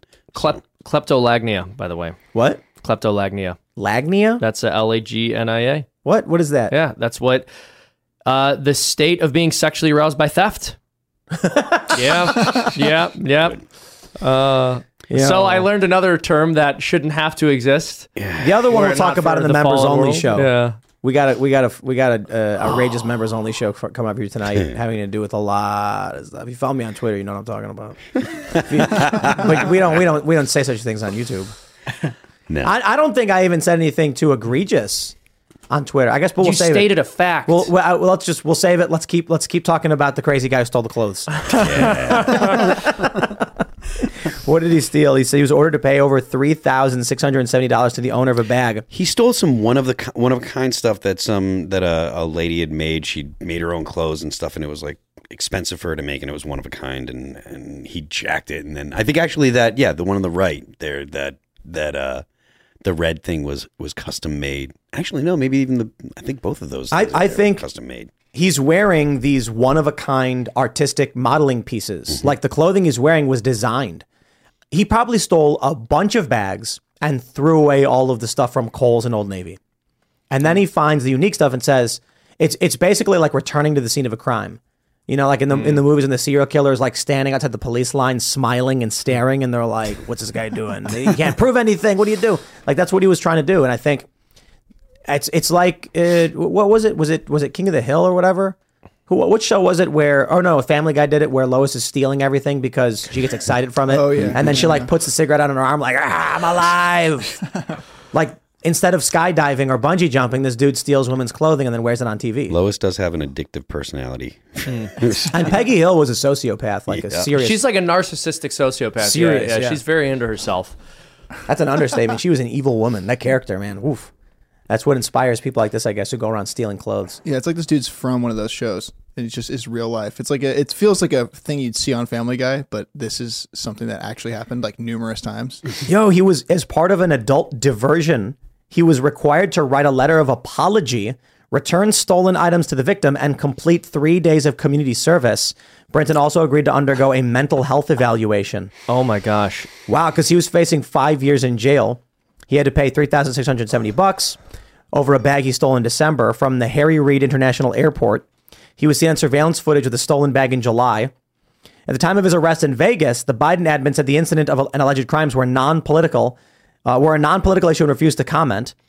In February twenty twenty-three, a Houston-based fashion designer publicly accused him of stealing her bag from Reagan National Airport in twenty eighteen. Isa Kat uh, Compson wrote on Twitter that she had lost a bag containing custom outfits after traveling to D C to display her designs at an event. After Brinton's thefts were reported by the media, Compson said she recognized her items in the images of Brinton, filed a complaint with police in Houston, and was subsequently contacted by the F B I. Well, at least they're doing something, I guess. You know, if anything, they're stopping this guy from stealing clothes. Yeah. They're also suppressing information. But why, why, like, so if he already got arrested and charged, what's the current arrest for? He was uh, taken into custody May seventeenth at his home in Maryland at the request of the Metropolitan Washington Airport. He was taken to the Montgomery County Detention Center and held overnight in prep for an appearance before Judge Victor Delpino on May eighteenth, which was today. He is being held without bond. Yo, that's like really close to here. Just no, like, that's like a few miles away. Like, can you imagine being a grown man and being forced to write an apology note? It's like the worst thing I've ever heard. Did you have to write it fifty times on a chalkboard? I will not steal women's luggage. I will not steal women's luggage. I will not steal. That's so oh, weird, that's a dude. Tough one. Man, I just I, I can't wait for take the, the next take big the prison time. You know, this, you know. Appreciate. So you're like, I am so sorry for. I mean, it's like thirty, thirty some odd miles away from here. Wow, no that's way. like that's like relatively close. I guess we're super close to D C, so it's not surprising. Yeah. So oh, that's right by it's right by um, who's that member of Congress who uh, lied about me and everybody else on the January sixth committee? Uh, Rat, Rat Raskin. Oh, okay. Yeah, there, he's right by right by there. The uh, fact, the designer that he uh, stole from, I can't pronounce that. Compson. Compson. Compson. I don't know. That's what it, is that? What is that? Isa Compson. Compson. One. Yeah, and I mean, she's still out there doing stuff, and she she makes cool stuff. But man, he got himself into a pickle. Has anyone one of a kind has, stuff. Has, has anyone gone through any of his other photos and like trying to track, try to track down yeah. his clothing? I think someone did actually. I think someone. That's how they found some other stuff. No way. Yeah, they were like, oh my gosh. Wow. Yeah. He definitely has more. The adults are back in charge, as they say. That's the crazy thing. It's like the that what they say is always the opposite. I know. The adults are back in charge, and they're clearly not. Pete Buttigieg isn't even. Oh, did you see that who, that that that uh, article about Pete Buttigieg? That said, oh, that he, yes. was, he was a genius. Yes, and a bunch what? of other crazy. I should pull this one up. Do you, did you guys remember in the twenty sixteen election, like right towards the end there, right before it was time to vote, you got all of these people claiming, all these people in the media saying, "Oh yeah, like I know people who worked with Hillary. They said she's super nice." It was all. It was like that's really weird that this is the first time I'm ever hearing it, and I heard it like five times on the radio in the last week. Mm-hmm. Well, I mean, look, the the media has been in bed with the, the Democrats and with the, you know, the Clintons and, and probably the Obamas and stuff for the better part of at least a decade. Yeah. So for them to just say, oh, hey, this is the person that we endorse and, and run propaganda. Another thing, there was a there was a law that prevented the, the federal government from propagandizing the American people. And that was repealed in one of the N D A As when, when uh, Barack Obama was in office. I think it was like two thousand eleven or something like that. But there used to be a law that said the government cannot propagandize the American people. That law gets repealed in the N D A A. Next thing you know, social media companies are doing their best to shove whatever the Democrat Party wants down people's throats. And, and actually, they feel obligated to, right? I mean, probably. And because they've, well, no, they, they felt so bad that Trump got elected. They just needed to make sure something like that doesn't happen again. Hello, it is Ryan, and I was on a flight the other day playing one of my favorite social spin slot games on Chumba Casino dot com. I looked over at the person sitting next to me, and you know what they were doing? They were also playing Chumba Casino. Coincidence? I think not. Everybody's loving having fun with it. Chumba Casino is home to hundreds of casino-style games that you can play for free anytime, anywhere, even at thirty thousand feet. So sign up now at Chumba Casino dot com to claim your free welcome bonus. That's Chumba Casino dot com and live the Chumba life. No purchase necessary. V G W. Void where prohibited by law. See terms and conditions. eighteen plus. Done. Yeah. I blame C N N. Uh, Jeff Zucker. Among mm-hmm. other things. Mm-hmm. They uh, they were so obsessed with him, they did us all the favor and gave him free five billion dollars in free press coverage. Mm-hmm. And so now they're terrified. Their ratings are lower than Newsmax because they don't seem to get it. If you want to be a member of the cult, you got to be a full-fledged member of the cult. Yep. But you can't try and be a cult member and a journalist because then they don't. Though. When, but but but they had Donald Trump on a town hall. Mm. They had the front runner for the Republican Party on T V, and they they debated him, and that was not good enough. Yeah. yeah. And so they're losing audience members for doing so. Yeah. They that look C N N. You want to be in the cult? Be in the cult. If C N N reported real news, they would have tremendous ratings. Could you imagine if yeah. the entire time C N N existed, they were pushing back on Russiagate lies? They were saying like these these reports are not true. There's no evidence to suggest it. Then people would be watching them. And all they They'd had be competing to do, with Fox News. All they had to do was tell the truth, right? Like yeah. you could tell an unbiased true, like factual story. The the way that Donald Trump was covered for his entire presidency, once he got into office, if you covered any other president in the same way mm. with that much negative press, you're going to have a population that believes that he is evil, because the average person yeah. doesn't spend the time necessary, and they shouldn't. Honestly, they should go out and do things with their lives and live their lives, yeah. but they don't spend the time necessary to really dig down and be like, well, this isn't true that they said, and that isn't true. There's so many people that still to this day believe that Donald Trump, uh, the very fine people lie about the, the yeah. um, Unite the Right rally, the way that he was talking about it. I, There's still people that believe that, and that's probably what your average low-information voter thinks. I want to read uh, for everybody this uh, Wired article on Pete Buttigieg, titled "Pete Buttigieg, Buttigieg Loves God, Beer, and His Electric Mustang." Sure, the U S Secretary of Transportation has thoughts on building bridges, but infrastructure occupies a sliver of his voluminous mind. Oh, God. This is, um, I'm going to read this for you so you can understand the depravity of the American corporate press. And when Michael Malice says the corporate press is the enemy of the people, you'll understand why after I read you two paragraphs. I hope you guys are ready, and please don't be mad at me for having to read this to you. You, you, you need to hear it. The curious mind of Pete Buttigieg holds much of, much of its functionality in reserve, even as he discusses railroads and airlines, down to the pointless data that it, that is his current stock in trade.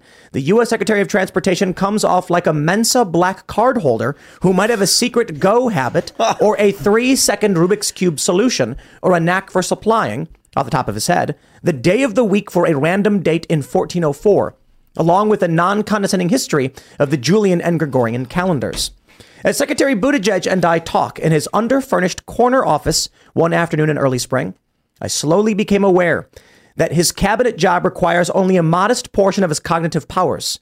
Other mental faculties, no kidding, are apportioned to the Iliad, Puritan historiography, what? and Nosgard's Spring, though not in the original Norwegian. Fortunately, he was willing to devote yet another apse in his cathedral mind to making his ideas about three mighty themes, okay. neoliberalism, masculinity, and Christian- Christianity intelligible to me. He is being worshipped as if he is holy. that is, that's that's exactly what it is. It's like, that's Dude. the way that they you'd approach like a, a cardinal, or like that's the way a, a Catholic would approach a cardinal, or Seamus, right? Well, in what way? Well, like, to, well, like to the, saying all these nice things. Well, to be so, but to depends, so depends on the cardinal. But no, no. when I, well, no, I mean, there, there's like there's a respect that's due to authority figures, but the this is obviously like the media just trying to worship somebody because he's their guy, right? But it's when, uh, to when, me, it comes off as he's. It's like the the religious aspect. They're they're saying that he's a pure, holy representation of their religion. I think they're trying to date him. yeah, I think they're in love with when them. I when I um, saw this thirsty when, when I thirsty. when I saw thirsty. the excerpts posted on Twitter, I thought I was reading Babylon Bee or The Onion. Like, to say that he's uh, what, what did they say? He was willing to devote yet another, yet another apse in his cathedral mind to make these themes intelligible to me. I'm like, that's not real, is it? Mm. None of it. None of it was real. This is just like they just said that this is what it's like. This is what he seems like. That he's he seems like he'd have a Mensa card. He seems like he does. None of it's actually real. It's just the biggest puff piece. Are they trying to prop him up for twenty twenty-four? I hope not. Who do they have? I mean, the Democrats have anybody? Actually, you know what? They should do that, because then Jeez. he will he will not do so well. Yeah. yeah. I strongly believe that it that it's the L G B T Q A I plus religion, and he is looked at as holy. No, he, he's not. They hate him.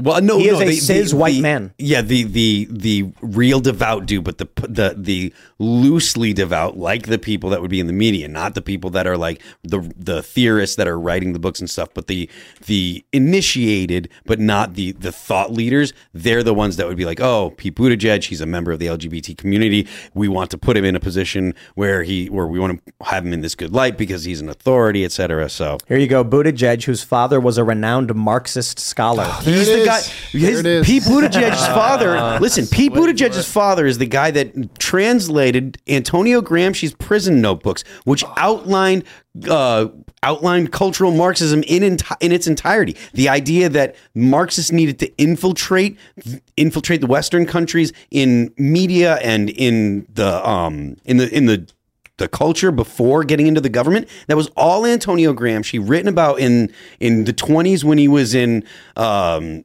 an Italian prison. The guy was an Albanian uh, communist. It's he's the guy that uh, and Buttigieg's father was the guy that translated all. He's wow. a total Marxist. They're all wow, commies crazy. Everywhere. So is this like a Young Avengers kind of thing where the Marxists are, they're, you know, he, we got to get his kid. Well, it's also interesting. Like they do this right often, and I. I, I can't remember who said this initially, but uh, Aaron McIntyre says this. They like to skin your religion alive and then like wear its skin it's as a suit. And so this whole idea that Pete Buttigieg is this devout religious man when he's promoting homosexuality, he's a Christian who cares a lot about God. Well, it's interesting. In one of the debates, he referenced that like oppressing the poor and defrauding workers are very serious sins. And it's true that those are among four sins that are listed as sins that cry out to heaven for vengeance. And one of those other four is something that Pete Buttigieg is very proud of doing, is yeah. all I'll say. Mm-hmm. Because, yeah, I, I think it's fair to say in any context, they take the religion. I think it was uh, uh, Tucker Carlson. Who was he talking about? The what? What was the what was? Remember Tucker Carlson said they're not a religion anymore. They're not even Christian. It's like a oh oh. I think uh, Episcopalians yeah, yeah, probably yeah yeah yeah. yeah, but the, but the yeah. point is, Ooh, yeah. consistently arguing Shots that. Fired. What they're doing is in line with what the Bible says. For mm-hmm. whatever reason, they decide that it's in line with what the Bible says. Yeah, they, as a lot of people who have done that for a very long time, for sure. But but they, I mean, they're, I'm not, I'm they're not denying, only referring to the left. No, no, I I get what you're saying. I get what you're saying, and I wouldn't disagree with that at all. Um, and political leaders for all of history have tried to use religion as a skin suit, so to speak, right? We're going to hollow out the actual norms and values, but we're going to take the parts of it that we like, and we're going to, you know, promote those and then try to use this veneer of religiosity to suggest that we're devout and serious people who care about morality to the public. I mean, do you think Pete Buttigieg cares a whole lot about morality? I don't. Do you think he's deeply concerned? Do you, do you think he's like a really good guy who stays up late at night thinking about real moral problems and how to solve them? I don't. I don't think he thinks about any of the stuff we talk about. No. I think he was offered a do-nothing job. They said, drop out of the race and endorse Biden, and we'll give you a cushy job. You'll get paid. You got to do anything. And he's like, sounds good to me. Mm-hmm. And then they appoint him transportation secretary. And then the train blows up. And they're like, where's Buttigieg? And he's like, he gets a phone call. It's like it says White House on his phone. And he's like, yeah. And they're like, where are you at? And he's like, too busy trying home. to breastfeed my new kid. I'm watching I'm watching reruns of X-Files. And they're like, you need to come in because everyone's mad. And he's like, you told me I didn't have to do any work. Like, oh, well, you know, you gotta you gotta put on the hard hat and come out here for a little bit. That's what he did. Wear the the uh, the vest, orange vest. Yeah. yeah How many diehard Buttigieg supporters do you think there are in the M M A or U F C? I don't know. Probably slim to none. All right. Wow. Interesting. Okay. There are so there are woke people, but not that woke. Maybe so there might be yeah. one. Yeah. There might be one. One. The journalists probably all love him. Oh yeah, for sure. Uh, uh, yeah. I don't know, man. I I, I wonder if I wonder if th- something like this exists. This article. Because they need to lay on the gravitas right now. They're in desperate need of a candidate for twenty twenty-four. They have no one. They tried Buttigieg last time. Clearly does not work. Mm-hmm. So instead of doing a long storied career with articles popping up saying good things, they cram it all into one. He's a Mensa genius who graces me because they need something. I mean, who are they going to run? Biden? I don't even know if Biden's going to be around. I'm not trying to be mean, but... No, you know, seriously, yeah. Like he's well past. The, how old is he right now? seventy-nine. Yeah, I think he's. I think he's at like eighty, eighty-one, maybe. Is he eighty-one? He's like eighty-one. Yeah. Let's take a look at Joe no, Biden. By Joe Biden now is seventy-nine. He'll be eighty. He'll be like eighty-three. eighty. eighty. He's eighty. eighty years old. eighty wow. years old. Yeah. Yeah. Uh, November twentieth, eighteen forty. It was almost eighty-one. eighteen forty. uh, I did say eighteen and nineteen. November twentieth, nineteen forty-two. Yeah. eighteen forty-two. You know what? When I, and I'm going to be honest. Here's the thing. This Pete Buttigieg headline, loves God, I mean, doesn't keep the commandments. Uh, beer, prop, maybe Bud Light. Maybe Bud Light. Uh, electric Mustang. That's got to be the lamest Mustang I ever heard of. Yeah. True. They the whole thing is That's just. I just fact checked Vol- that entire article. The, the voluminous mind. The real. Mustang. The reason they're doing that voluminous? Is voluminous. Be- what? How do you pronounce that? Voluminous. Voluminous. Voluminous. Yeah, there's a lot of it means big. Yes, I know. It's a voluminous mind. I feel like that the whole thing is just, you know, a continuation of the propaganda that the, the government now is just shoving down people's throats. I really think a lot changed after the N D A uh, was signed that allowed the government to propagandize people. I mean, it was the perfect time with social media being you know, in everyone's pocket right about that time. You know, everyone on social media, everyone has a was had a cell phone by then. Um, and I think that most people that that have the normie opinions, you know, unfortunately, they're unwittingly they've unwittingly been completely propagandized by the most sophisticated propaganda apparatus ever invented. It's literally in your it's literally people that choose to be propagandized. They find their tribes, the thing, the, the things that they, the people that they tend to align with most, and then they're just shoved the same, you know, stories that that basically give them the dopamine hit that they're looking for all the time. Yeah, just constant reaffirmation of the things you believe. Mm-hmm. Yeah, we're done. We solved all the problems. We whenever whenever there's any, ever a quiet moment on the show, it's like, well, that's yeah. it. We just we've solved yeah. everything. We we did fix it. We yeah. we've we fixed everything. We've exactly. we've got nothing left to talk about but Pete Buttigieg and that guy who stole those ladies' clothes. I think we should talk about the fact that Barack Obama knew about this, the Steele dossier being Clinton uh, garbage. And that, yes, that, tell uh, us more about that. Well, I mean, Barack Obama did. I thought you were know. Gonna say, by the way, I thought you were going to say that Barack Obama knew that this guy was stealing luggage, and wearing women's clothing. He might have known about that too, like, but you. You know, oh, Barack Obama knew that the Steele dossier was crap. Bring me some clothes. He bring was sending the clothes. D O J to hassle pre, uh, President Trump before he was in office, and then as soon as when once President Trump was in office, the D O J continued to investigate, all based on all phony charges. They should all go to jail. They should all be tried. We can talk about that all night long. Yeah. yeah. What do you guys think is going to happen next year? Uh, they're saying Ron DeSantis is going to announce he's running for office mm. next week. Mm. I think Ron DeSantis needs to worry about finishing his job in, in Florida. He started a lot of things there, you know, with the Disney, the illegal immigration. What, you need to finish what you start, man. You, you got unfinished business over in Florida. It's not his time either. He's like, he's termed out though, isn't he? Is he? I, I think he just. Uh, what's what is he on? Like you get two terms. Is, oh, is that eight right? years, right? Is it eight years? I think so. I yeah, so. maybe you're right. I'm looking it up. Uh, let's see. You can be elected every four years, and uh, you're not allowed to serve consecutive terms. Mm. Blah blah blah. So what does that mean? Uh, there's a two. There's a term limit. I don't know. Uh, every four years, there's no lifetime limit on the number of times he or she may be elected. Oh, okay. So no, that's not true. No, no, yeah, two two consecutive terms, term limit. Oh man. So he's got one more, and he just got elected last. It was it was uh, last year, right? Yeah. Yeah. Mm-hmm. So, okay. So he's got four more years. Yeah. yeah. He's got a lot of work to do. Yeah. I think he's doing a great job. I, there was a list Agreed. from uh, his, his team about all of the policies he's passed, and it's just like slam dunk after slam dunk. Mm-hmm. So, yeah. Well, with the term limit thing, I mean, one problem I have with that is the scumbag politicians are basically all the same, and there's a lot of them. So I, I don't know how much term limits really help there. But when you get someone who's actually good, which is so remarkably rare, they end up getting term limited out, and then they can't keep serving. Sucks. Term limit, term limits, or or term limits should be on the bureaucracy. Yeah. So if you're if you're appointed, uh, you know, F B I, head of F B I, or if you're in C I A or whatever, any of the bureauc- bureaucracy uh, positions should have like you know eight years or whatever. Then you have to get out.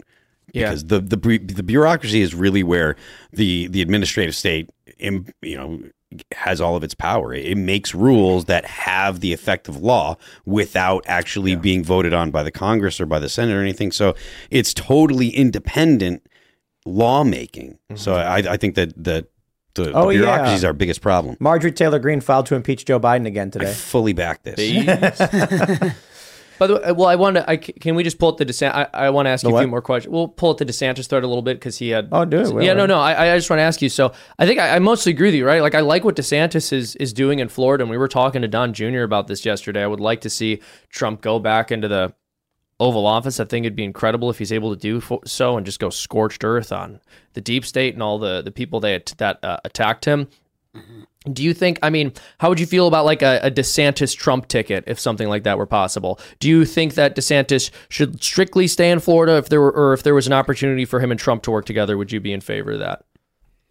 I mean, I'd definitely be in favor of it if there if there was that opportunity, but mm-hmm. you could tell that DeSantis doesn't want to take a back seat. He feels like entitled, like he's America's governor right now. Like he's he's not ready for the national stage. You know, D- Donald Trump will walk circles around him in a political debate. So, you know, I, I think Carrie Lake would be a great, you know, mm. vice president uh, candidate for, for Trump. You know, she She's a very smart, uh, intellectual lady, so I think that would be the right candidate. I think, you know, we still got unfinished business in Florida. You know, we need to, you know, all the policies that he's doing, he needs to finish that. And, you know, we need Trump back in office. Obviously, his policies worked, and, you know, inflation was at an all-time low. You know, our economy was booming.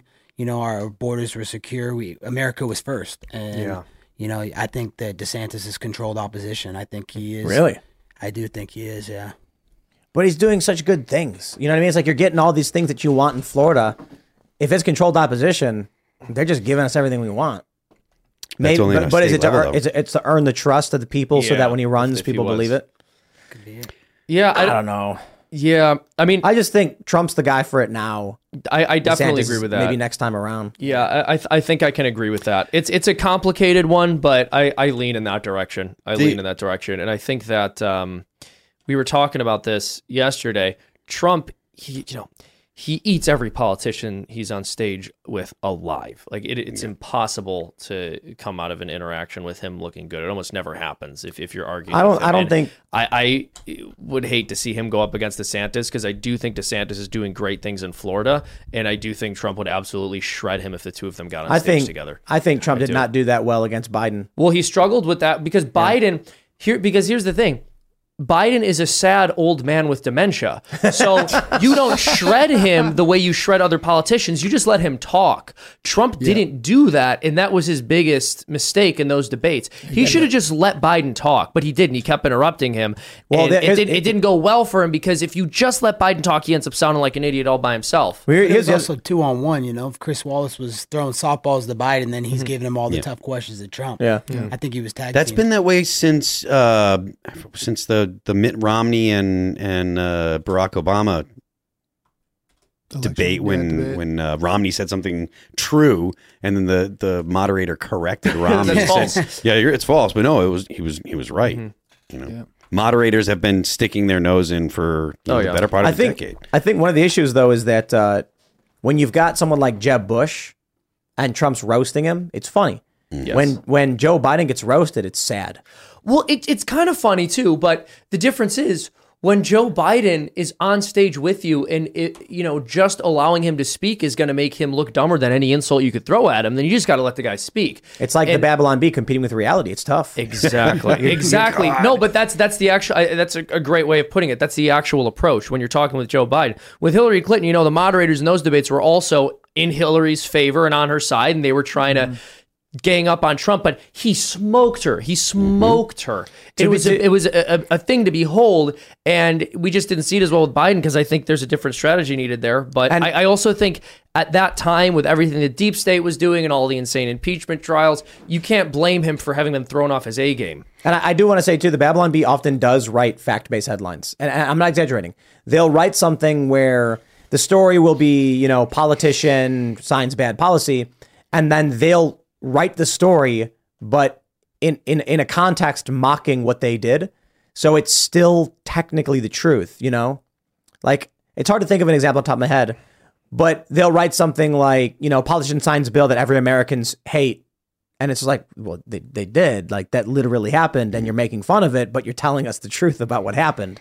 They do that a lot. And then not to mention, not to mention, they have that spreadsheet of all the predictions they've made that have come true.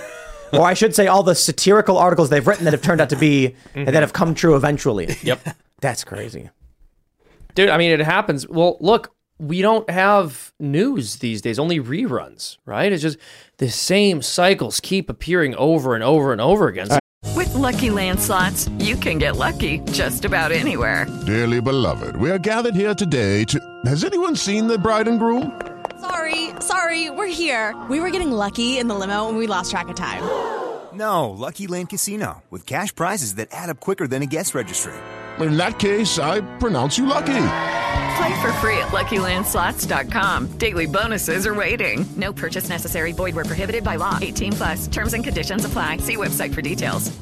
Well, look, it's hard not to predict well, things. Look, we were, uh, I went to a diner today, and they were playing... Uh, What's that song? Sugar Ray, Someday? Someday when my life has passed me by. And I just, I heard it. And then I said to everybody, I was like, do you know how old this song is?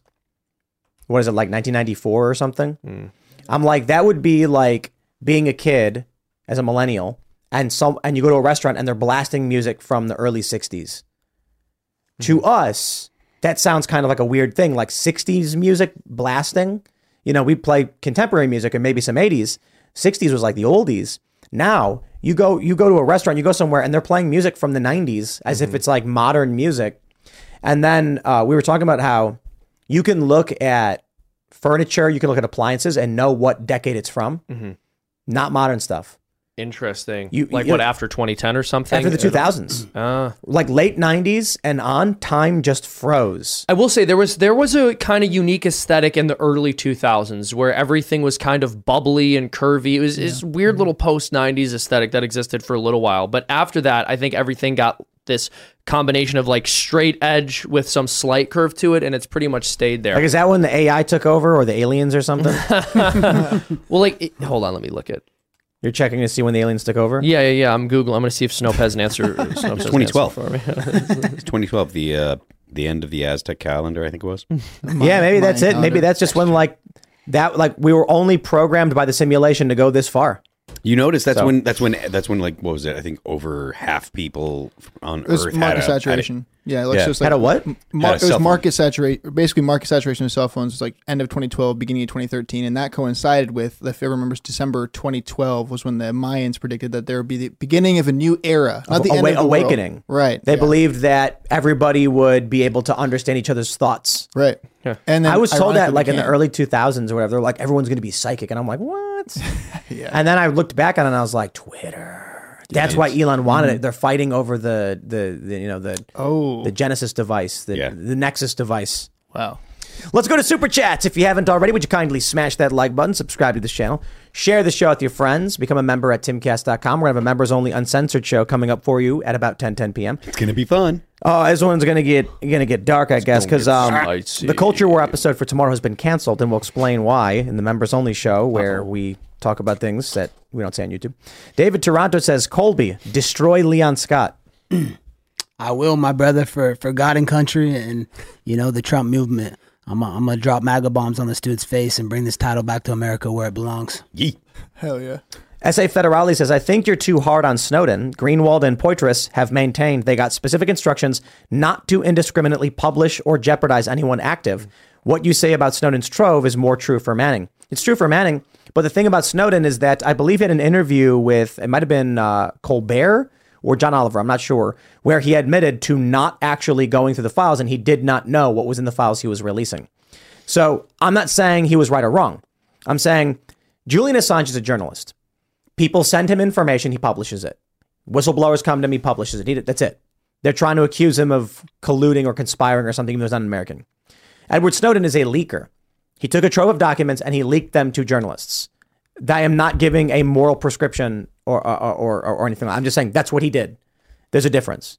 So you you can be happy with what he did. I think he revealed a lot of really important stuff about how they're spying on us and lying and, and the you know X key score, all those things. Very, very important information that was revealed. But I think understanding the distinction between leaking and being a journalist, it's an important thing. Mm-hmm. Again, if you want to pardon Snowden, I'm not saying you shouldn't. I think he should be pardoned. But my attitude is more like, yeah, okay, no, I get it. Julian Assange, ab- a- absolutely be pardoned.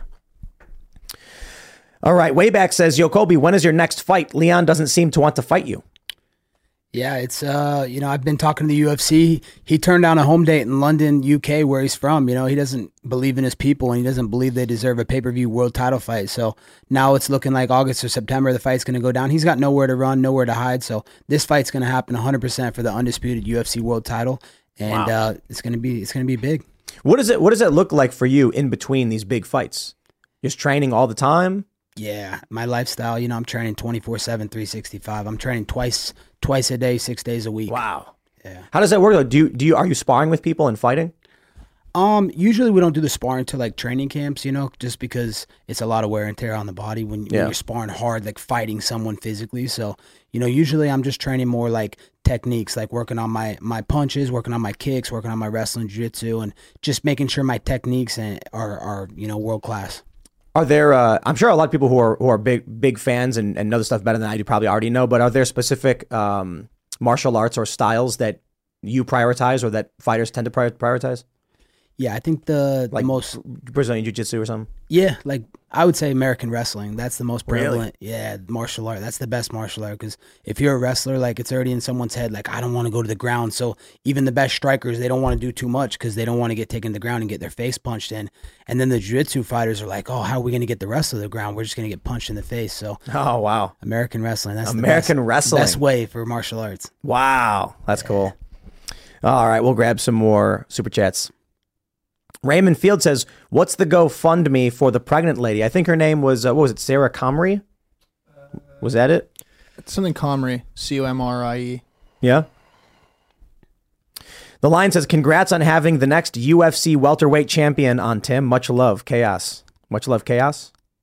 Much love, brother. Appreciate the support. And and uh, more congratulations to me to get to be on, you know, the TimCast podcast, you guys.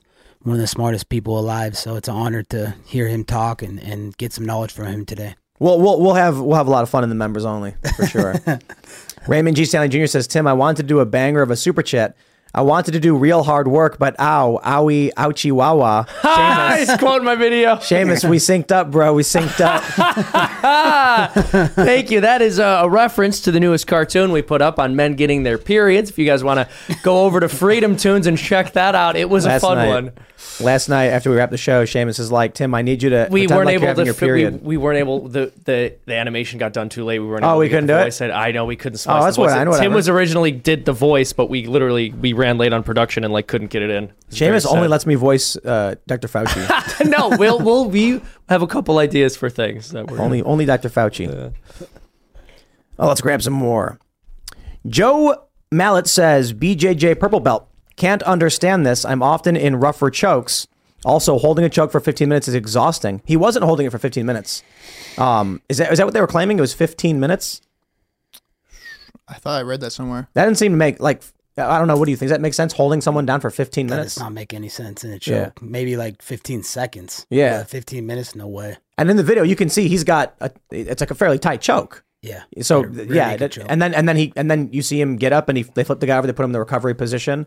The dude's moving. Um, look, I'm not, I'm not saying anybody did anything perfect. My view is, if you're if you're like a big dude and you don't know any technique, and someone is threatening to kill people, and you just decide you're going to hit them because you got to stop them. You know, they're they're like getting aggressive, and you're going to try and subdue them, and you subdue them in the only way you know how. And it results in seriously hurting them. I'm like, well, I'm not going to blame the victims. Right. Like if you, if the only method you have is what you have, and you try, like I'm not, it's not, it's not your fault. You know, I, I don't know. I think it's ridiculous. Do, have you, have you ever seen like anything like this happen where it's been a serious injury beyond the fact, like just beyond like, you know, you said earlier that they're, they're out and they're up again. Have you seen it ever take longer than that? Like where they're out and they're really messed up for like, you know, they have serious brain damage, et cetera? No, I've never seen that. Usually when they're out and go unconscious, you know, like ten, twenty seconds later, they'll wake up and they'll be completely fine. So that's what tells me there's definitely some foul play going right. on, and the guy had some things in his system that we don't know about, and we need to get some more facts about it before we start pointing the fingers. Right. Yeah. Mm-hmm. All right. Legama says, as neo-Maoists, the woke want us to be scared not to join their cultural revolutionary anarcho-tyranny. Hence, everyone there is blamed for not stopping the Marine. Neely, B L M, drag queens, Antifa, and all are engaged in the sacred dismantling of the unjust society. It is neo-Maoism. That is yeah, an exactly astute observation. Yeah, because it includes that whole, uh, the struggle sessions, you know? Yep. Yeah. They're struggle struggling sessions. My girl Taylor Swift today. Yeah. I saw what, that. Were they really? Uh, yeah. What happened? She's dating some dude that made bad jokes, and the, yeah. the Swift, the lefty Swifties are all like, Taylor, you can't. I'm like, shut up and leave Taylor alone. The lefty Swifties? Oh my God. Like, she's probably like ninety-nine percent. But she hates Trump, doesn't she? She had that viral video where she was like... But it's never, you know it's never enough. No, you it's know not. It's never enough. What do you mean? It's never enough. No, I'm she, saying she had a video from a long time ago where she was saying that she wanted to speak out against Trump or something like that. No, I know, but I'm saying... Or it kind of sounded like she was trying to speak up in in favor of Trump. Like, you can be on the left, but if they find one little thing that's out of whack, if you're not she, perfectly she, obedient to the cause, then you're the that, devil. You're you're an evil, evil person. She said something like, he might lose, but at least I can say I tried. Did she really? Yeah, and it implied like she wanted to speak up in support of Trump. Wow, I haven't mm. heard that. Yeah, I don't know. You got to pull up the video because I'm like, it's like people were like people were saying she hated Trump. She was anti-Trump, wow. and conservatives will still support her and ignore this.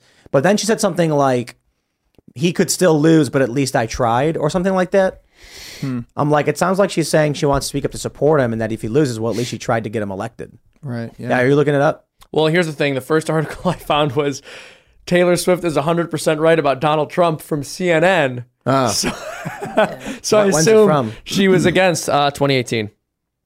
It was a, it was a viral clip that was going around I, I, recently. I'm just curious what like insightful public policy prescriptions uh, Taylor Swift had about what Donald Trump was doing in the Oval Office. So I want to read through this. Gabriel Lopez says crime, open borders, and inflation aren't problems that progressives are trying to solve, but weapons they are wielding. Orrin McIntyre. So I just went at the beginning of this article.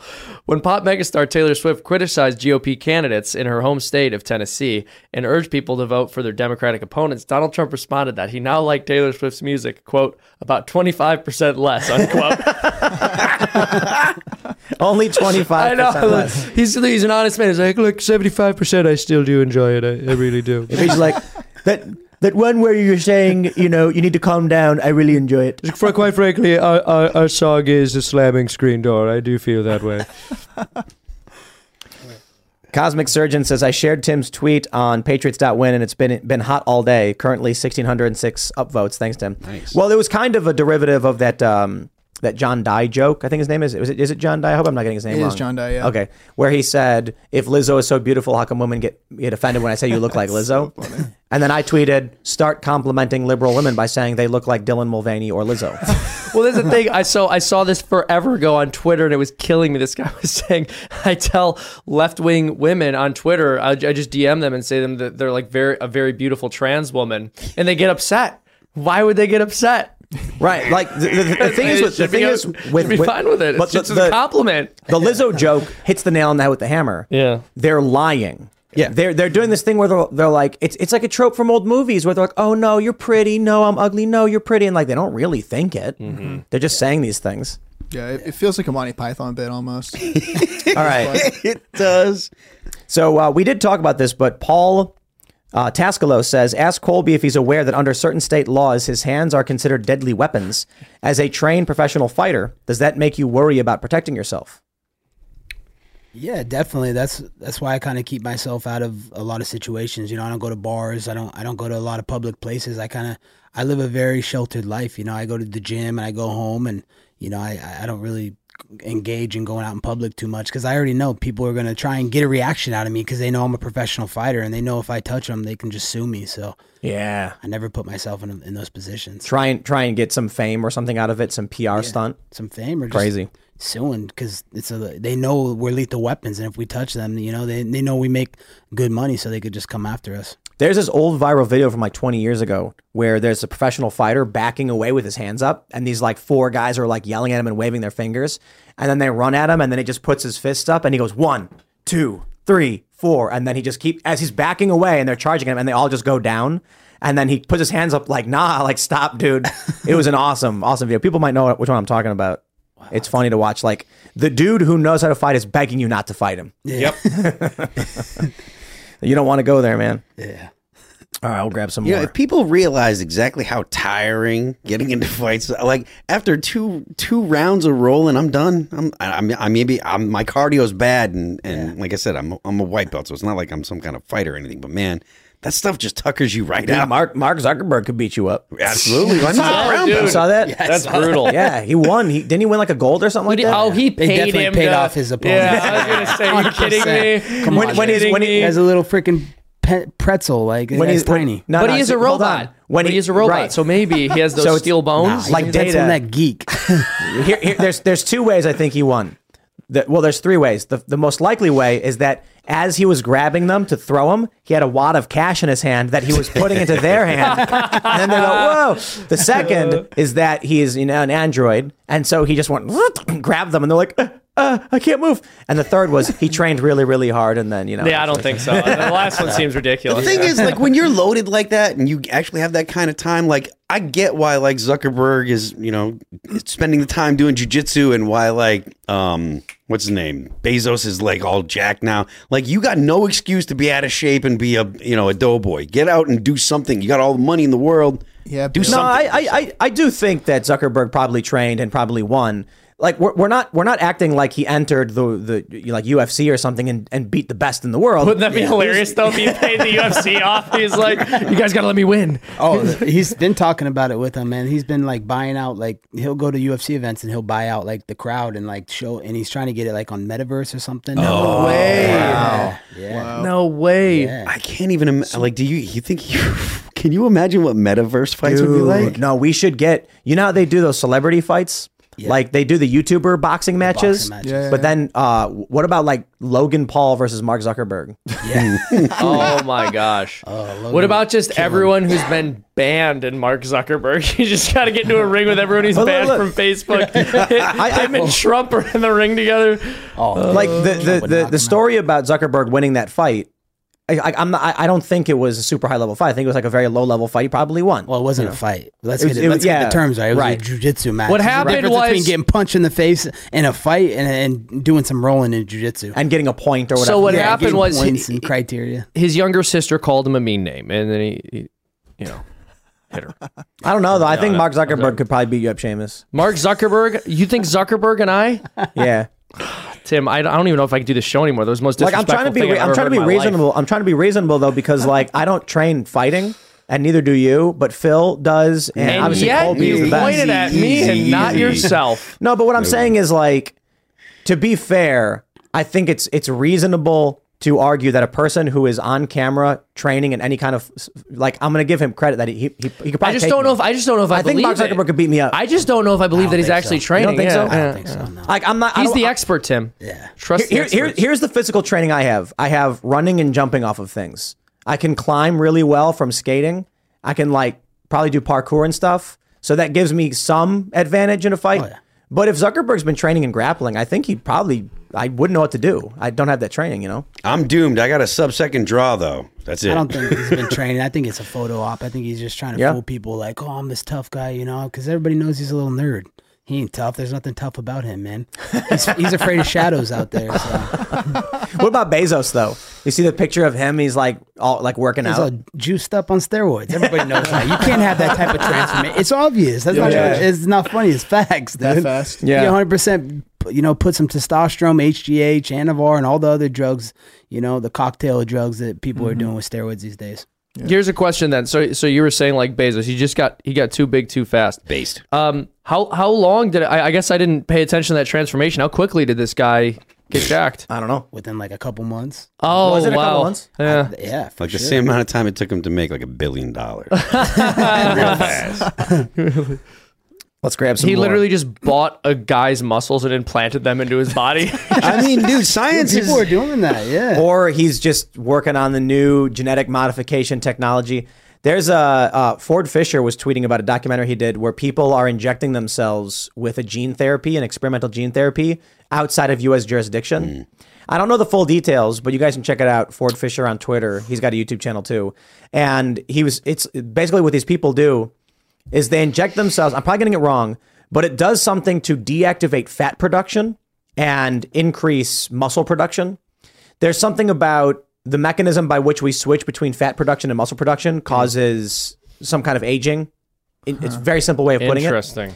And one guy's basically saying, I don't expect to starve anytime soon in modern society, so I'd rather have proper muscle regeneration, which makes you live longer. Hmm. And so they're injecting themselves with this this gene therapy to extend their lives, and they've been doing it for a while, apparently. What it, what you're describing sounds like trenbolone. I mean, it's like just a you know, like if you're take if it if it suppresses uh, fat and, and helps build muscle, that just that sounds like gear. Yeah, I'm, I'm going to go to a, a doctor here pretty soon because I'm in my forties. I'm going to see if I can get some uh, testosterone replacement or whatever. I think we can all agree that Bill Gates has no excuse anymore for looking mm. the way he does. He doesn't. Real. Yeah. Dude, it would be the greatest thing if we got like Bezos, Zuckerberg, Gates, Dorsey. Who else could we get? Let's get Soros in there. Why well, not? he's too he's old, little, though. Old, like, I guess. Yeah. I guess Bill Gates is too. Yeah, yeah. But I think it's funny how Bill Gates is telling everybody how, how unhealthy they are, and he's just like just very so out of shape. And yeah, yeah. It's, it's really wild, actually. What, what do we got here? John Starling says, after a fifteen-hour day welding, watching TimCast with the next W W champ, uh, and uh, favorite U F C fighter making my night. Uh, hello from North Carolina, Colby. Shout wow. out, shout out to my man from North Carolina, man. Much love and respect, and uh, you know, God, God bless you. Vindicated Dasha says, you say get out of the cities, but I'm the caretaker of a ninety-year-old grandparent that refuses to leave, and it keeps us stuck no matter how much we want to leave. I hear you. And another good argument made to me was someone said that they got divorced through no choice of their own, and they can't leave their kids in the city. They they need to be an influence for their kids. They can't leave. They can't leave. And I'm like, yeah, that's true. Like, I would never advocate someone abandon their children if they were stuck there because of laws. Just me, makes a really hard situation. Yeah, that's rough. Yeah, true. It's true. You know, I mean, if you can get out, but it's not like the people around this table here are like unaware that people have, you know, serious problems in their life and, and serious issues with, with just picking up and leaving, you know? Yeah. Leon says, nineteen thirties Germany, publicly declare support or else. True. That's what it was like, right? Yeah, true, man. That's crazy. Let's grab some more super chats. John Medeski says, Colby, these dudes never even been punched in the face before. Do your thing. Be like water, my friend. He came here to fight all of us. Yeah, I only beat up crybaby libs. I don't.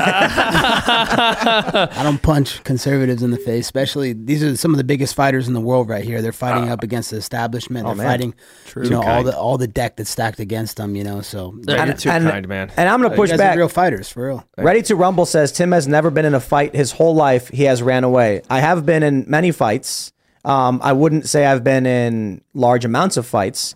But I appeared on Tucker Carlson tonight specifically because when I was in Boston and an Antifa guy started swinging at me, I, I tightened my muscles, leaned in and said, do it.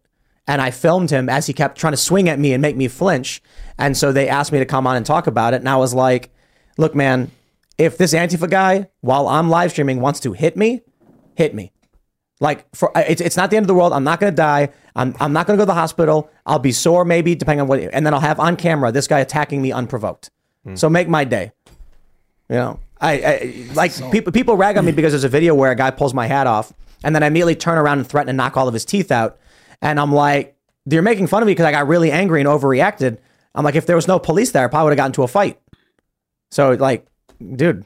Don't don't put like you shouldn't put your hands on people. Like don't take yeah, I, I, hats and don't grab people and try and yeah, picking fights like that. Don't do that. You well, I was in uh, I was in Boston and I had this Antifa guy swinging at me and then stopping just short of the camera and then swatting at me. And I'm standing there and then I don't even know how long after another guy walks up and grabs my hat and then and I'm surrounded by cops and I'm just like already really angry and wanting to feel some kind of emotional satisfaction. Because I know I can't hit an Antifa guy. I'm not going to get into a fight while I'm on the ground. And this guy's trying to provoke yeah, me. And then want. some dude puts his hands on me. And now I'm just like, I'm, I'm, I was pissed. Yeah. I was, I was triggered. I was mad triggered. And I'm like surrounded by cops. And I'm just like, I'm not going to overreact. Like the, the, I, I can't do anything. Want. That's what they want. Yeah. I'm like, they want a reaction from well, they, yeah, it's called mid-level violence. They, yep. It's like when, exactly. you know, not, I'm not touching you. I'm not touching you. I'm not touching you. The point of that is to get a reaction out of you. And, yep. and there are things that they do that still counts as assault when they do it, you know? Yeah. That should be assault. Touching mm-hmm. someone, invading their personal privacy. Like, I think it I mean, is. And, well, but you, you have everything to lose. You know, you have an empire. These guys are nobodies and they have nothing to lose. So mm-hmm. they have everything yep. to gain. Yep. All right. We'll grab some more super chats. Amenthi says, I would give up my right to vote if it meant Ben Crump was disbarred and we never heard from him again. But that would be like you voting to make it so that he's disbarred. And that's like a good, that's a good vote. That's a great vote. Very good trade. All right. Self-Made Woman says, to cover all bases, does City Bike Karen have a timestamp for the bike? According to the New York Post, they reviewed the time span, uh, time uh, stamp and confirmed it was from the moment. Yeah, people. That in- one minute before the video is when she took the bike out. Yeah, and also uh, people in chat, because people were asking, why did they blur the timestamp out? People in chat were saying it's so that random people on the internet don't know when she gets off shift or oh, when, what right, her schedule right, right. is, yeah. And that's why the New York Post said they confirmed it without revealing the time. Mm-hmm. Mm. They don't want people to go find her job. Makes mm-hmm. sense. Mm. Yep. Yeah, see, a better a better feature says on the on the receipt, why is the timestamp the only thing blacked out? Did she go back after the fact and rent the bike in order to fake it? What legit reason is there to redact the timestamp? She's leaving work and pregnant and people are threatening her, so they don't want to reveal what her shifts are or whatever. Mm-hmm. But I mean, everybody still knows where she works. Yeah. This is a crazy world. Remember, remember this all, the, I remember the first canceling. Do you remember the first canceling? The woman on Twitter was flying somewhere. Oh my gosh! And yeah. she tweeted a joke about AIDS, mm-hmm. and then and then while she's in the air with no internet, the tweet's going viral like crazy. And when she lands, she finds out everyone in the world hates her. She's fired from her job, and she had no idea why. And she was making a woke joke. Wow. She said something like, "It so won't happen to me because I'm white" or something yeah. she like said, that. Yeah, like uh, ho- yeah. she said something like she hopes she doesn't get AIDS, but it won't happen because she's white. And she was trying to make a left-wing joke about how white about, people see themselves about white privilege, yeah, yeah. about how right they, they they see themselves unaffected and they're not part of the impoverished communities. It did not matter. The left doesn't have humor, so it's like, nope, that was just racist. And wake up call for this lady. Well, it was a wake up call for the world because that was kind of the first time that it happened. You yep. know? Mm-hmm. Ashley says the bike Karen is definitely a Democrat. She said, "You're hurting my fetus." Fetus, yeah. Us conservative women call it what it is, a baby, mm. even when we are growing them. I noticed that too. She said, "You're hurting my fetus." So weird. Like, this is the this is the problem. If these people intentionally want these things to happen, who are we to tell them they should not have them? Like, mm. you know, if, if you tell me you want lower taxes, you know, Colby, and then you vote for it, and then you come back later and say you got lower taxes, I'd be like, oh, congratulations. If a if a liberal in the city says I want violent criminals out on the street, and then a violent criminal attacks them, am I going to be like, oh no, I'm not, I'm not going to go to a guy who voted for lower taxes and be like, oh, you poor man, you got lower taxes. I'm like, well, you voted for it. I, I don't know what else to say, man. Like, but why? why see, like that's what we're doing. We're assuming to, that they need our sympathy. If she, if I don't I don't know who she voted for, but it's a fair point about her calling it a fetus. If she did vote for it. I mean, I, I, we should be saying congratulations to Congrats, her. Congrats, yeah. Yeah, like, I'm glad, I'm happy for you that you got what you what you wanted, you know? Yeah, true. Me, I got, uh, uh, I, I got uh, uh, some chickens. Chickens, yeah. You know, I wanted those chickens. They they created more of themselves. I'm very happy that I have them. You wanted violent criminals to be released on the street. They are now, and you got that. We're all living our best lives. Mm-hmm. Yeah. Congratulations. Congrats. But now they're raising money off it too. See, this is the thing I'm concerned about. The Daniel Penny thing I get. This is a guy who people are cheering for. He's a hero. He's a Marine. He's trying to stop someone who is very, very violent. This woman, I don't know for sure yet, but I am concerned about someone being a lib who votes for these policies, gets victimized by them, and then comes to us and says, now give us money. Mm-hmm. Like, that's where I'm like, mm, yeah, fishy. I don't want to be doing that. I don't want to fall for that. Tom Pant says, no, stop with this. Do whatever you want, but don't go after kids and don't break laws. That's why we are where we are today. Objective morality and enforcement thereof is required to preserve a stable culture. Yeah, I agree mostly. Um, I've talked about this quite a bit, that it doesn't matter what we think the principles are or aren't because uh, we have our own moral lines. Uh, and and try, trying to simplify the idea, both the left and the right will argue the parents have a right to choose what's best for their kids, except when it comes to like this, this trans kids thing splits it, where the left says the government has no right to tell me what to do with my children if they're aborting them, but the government has a right to intervene to take a child from his parents if the child is trans. So it's like the principle is, is irrelevant. You know what I mean? There's no, the, the morality there is strictly subjective morality of leftist tribal groups. A baby in the womb has no right to life, and the government can't intervene, but a child outside the womb who wants to get sterilized, the government can seize and then, without the parents' knowledge, sterilize. Mm-hmm. So, like, you can't... Yeah. It's almost like they just hate innocent life or something. You know, I think they want there to be less people. The Seems left doesn't believe in innocence as well. Mm-hmm. That's also true. Yeah. yeah. They, well, it's interesting because... they don't profess to believe in innocence, but on a deeper level, I think they do. They don't believe in innocence of children. Yeah. They hate it. Yeah, they want the the whole project of the left, that the, the L G B T stuff in, in schools and stuff, is essentially just to destroy the innocence of yep. children. That mm-hmm. is really what. And this is, I'm an agnostic, so like me and Seamus aren't like Seamus is the religious guy, so it's not like I'm like pumping out like some kind of you know religious take. But do it. They're Phil. Still evil. Like. So, all right, if you haven't already, would you kindly smash that like button, subscribe to this channel, share the show with your friends, become a member at timcast dot com because we got a we got a fun members only show. Our guest for tomorrow morning canceled, and you're going to want to hear why, but we're not going to say on YouTube. Literally so. Not allowed to. I think you are, but it's family. I'm going to keep it family friendly. Fair by enough. Talking about medical procedures and stuff. We'll keep it for the fam for the members only, uh, uncensored. So again, at timcast dot com, smash the like button, subscribe to the channel. You can follow the show at TimCast I R L. You can follow me personally at TimCast. Colby, do you want to shout anything out? Uh, you know, just shout out to all the patriots out there holding down the line, man. We, you know, we're getting stripped of our freedoms every day. So, you know, they're they're pushing the line farther and farther. They're coming for our children. They're coming for all our, our rights as, as citizens. So, you know, shout out to all the patriots out there holding the line. Right on. Awesome, man. Thank you um, for, for coming on and everything. My name's Seamus Coughlin. I'd like to shout out Freedom Tunes. Uh, I make cartoons. We released one today. It was referenced in the super chats that Tim was reading earlier. So I really think you guys will enjoy it if you go over there and watch it. Thank you very much. Freedom Tunes, youtube.com slash Freedom Tunes. I am Phil Labonte. I am Phil That Remains on Twitter. I am Phil That Remains Official on Instagram. The band is All That Remains. We are available. You can check us out on Spotify, uh, Apple Music, and uh, Pandora, probably. YouTube as well. And I am Surge dot com. I'm watching Tim and Seamus throw paper airplanes at each other because that's how he professional missed. We keep it here. Yeah, he did miss. He literally missed. Uh, yeah, follow me on Twitter. Let's argue. You know how it goes. Right on. We what, what am I doing? Oh, I got. Oh, oh we'll we'll see you. We'll see you all over at timcast dot com uh, in a few minutes. Thanks for hanging out.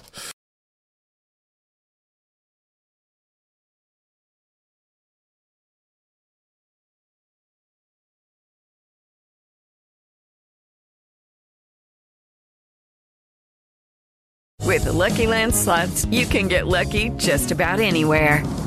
This is your captain speaking. Uh, we've got clear runway and the weather's fine, but we're just going to circle up here a while and uh, get lucky. No, no, nothing like that. It's just these cash prizes add up quick. So I suggest you sit back, keep your tray table upright, and start getting lucky. Play for free at Lucky Land Slots dot com. Are you feeling lucky? No purchase necessary. Void where prohibited by law. eighteen plus terms and conditions apply. See website for details.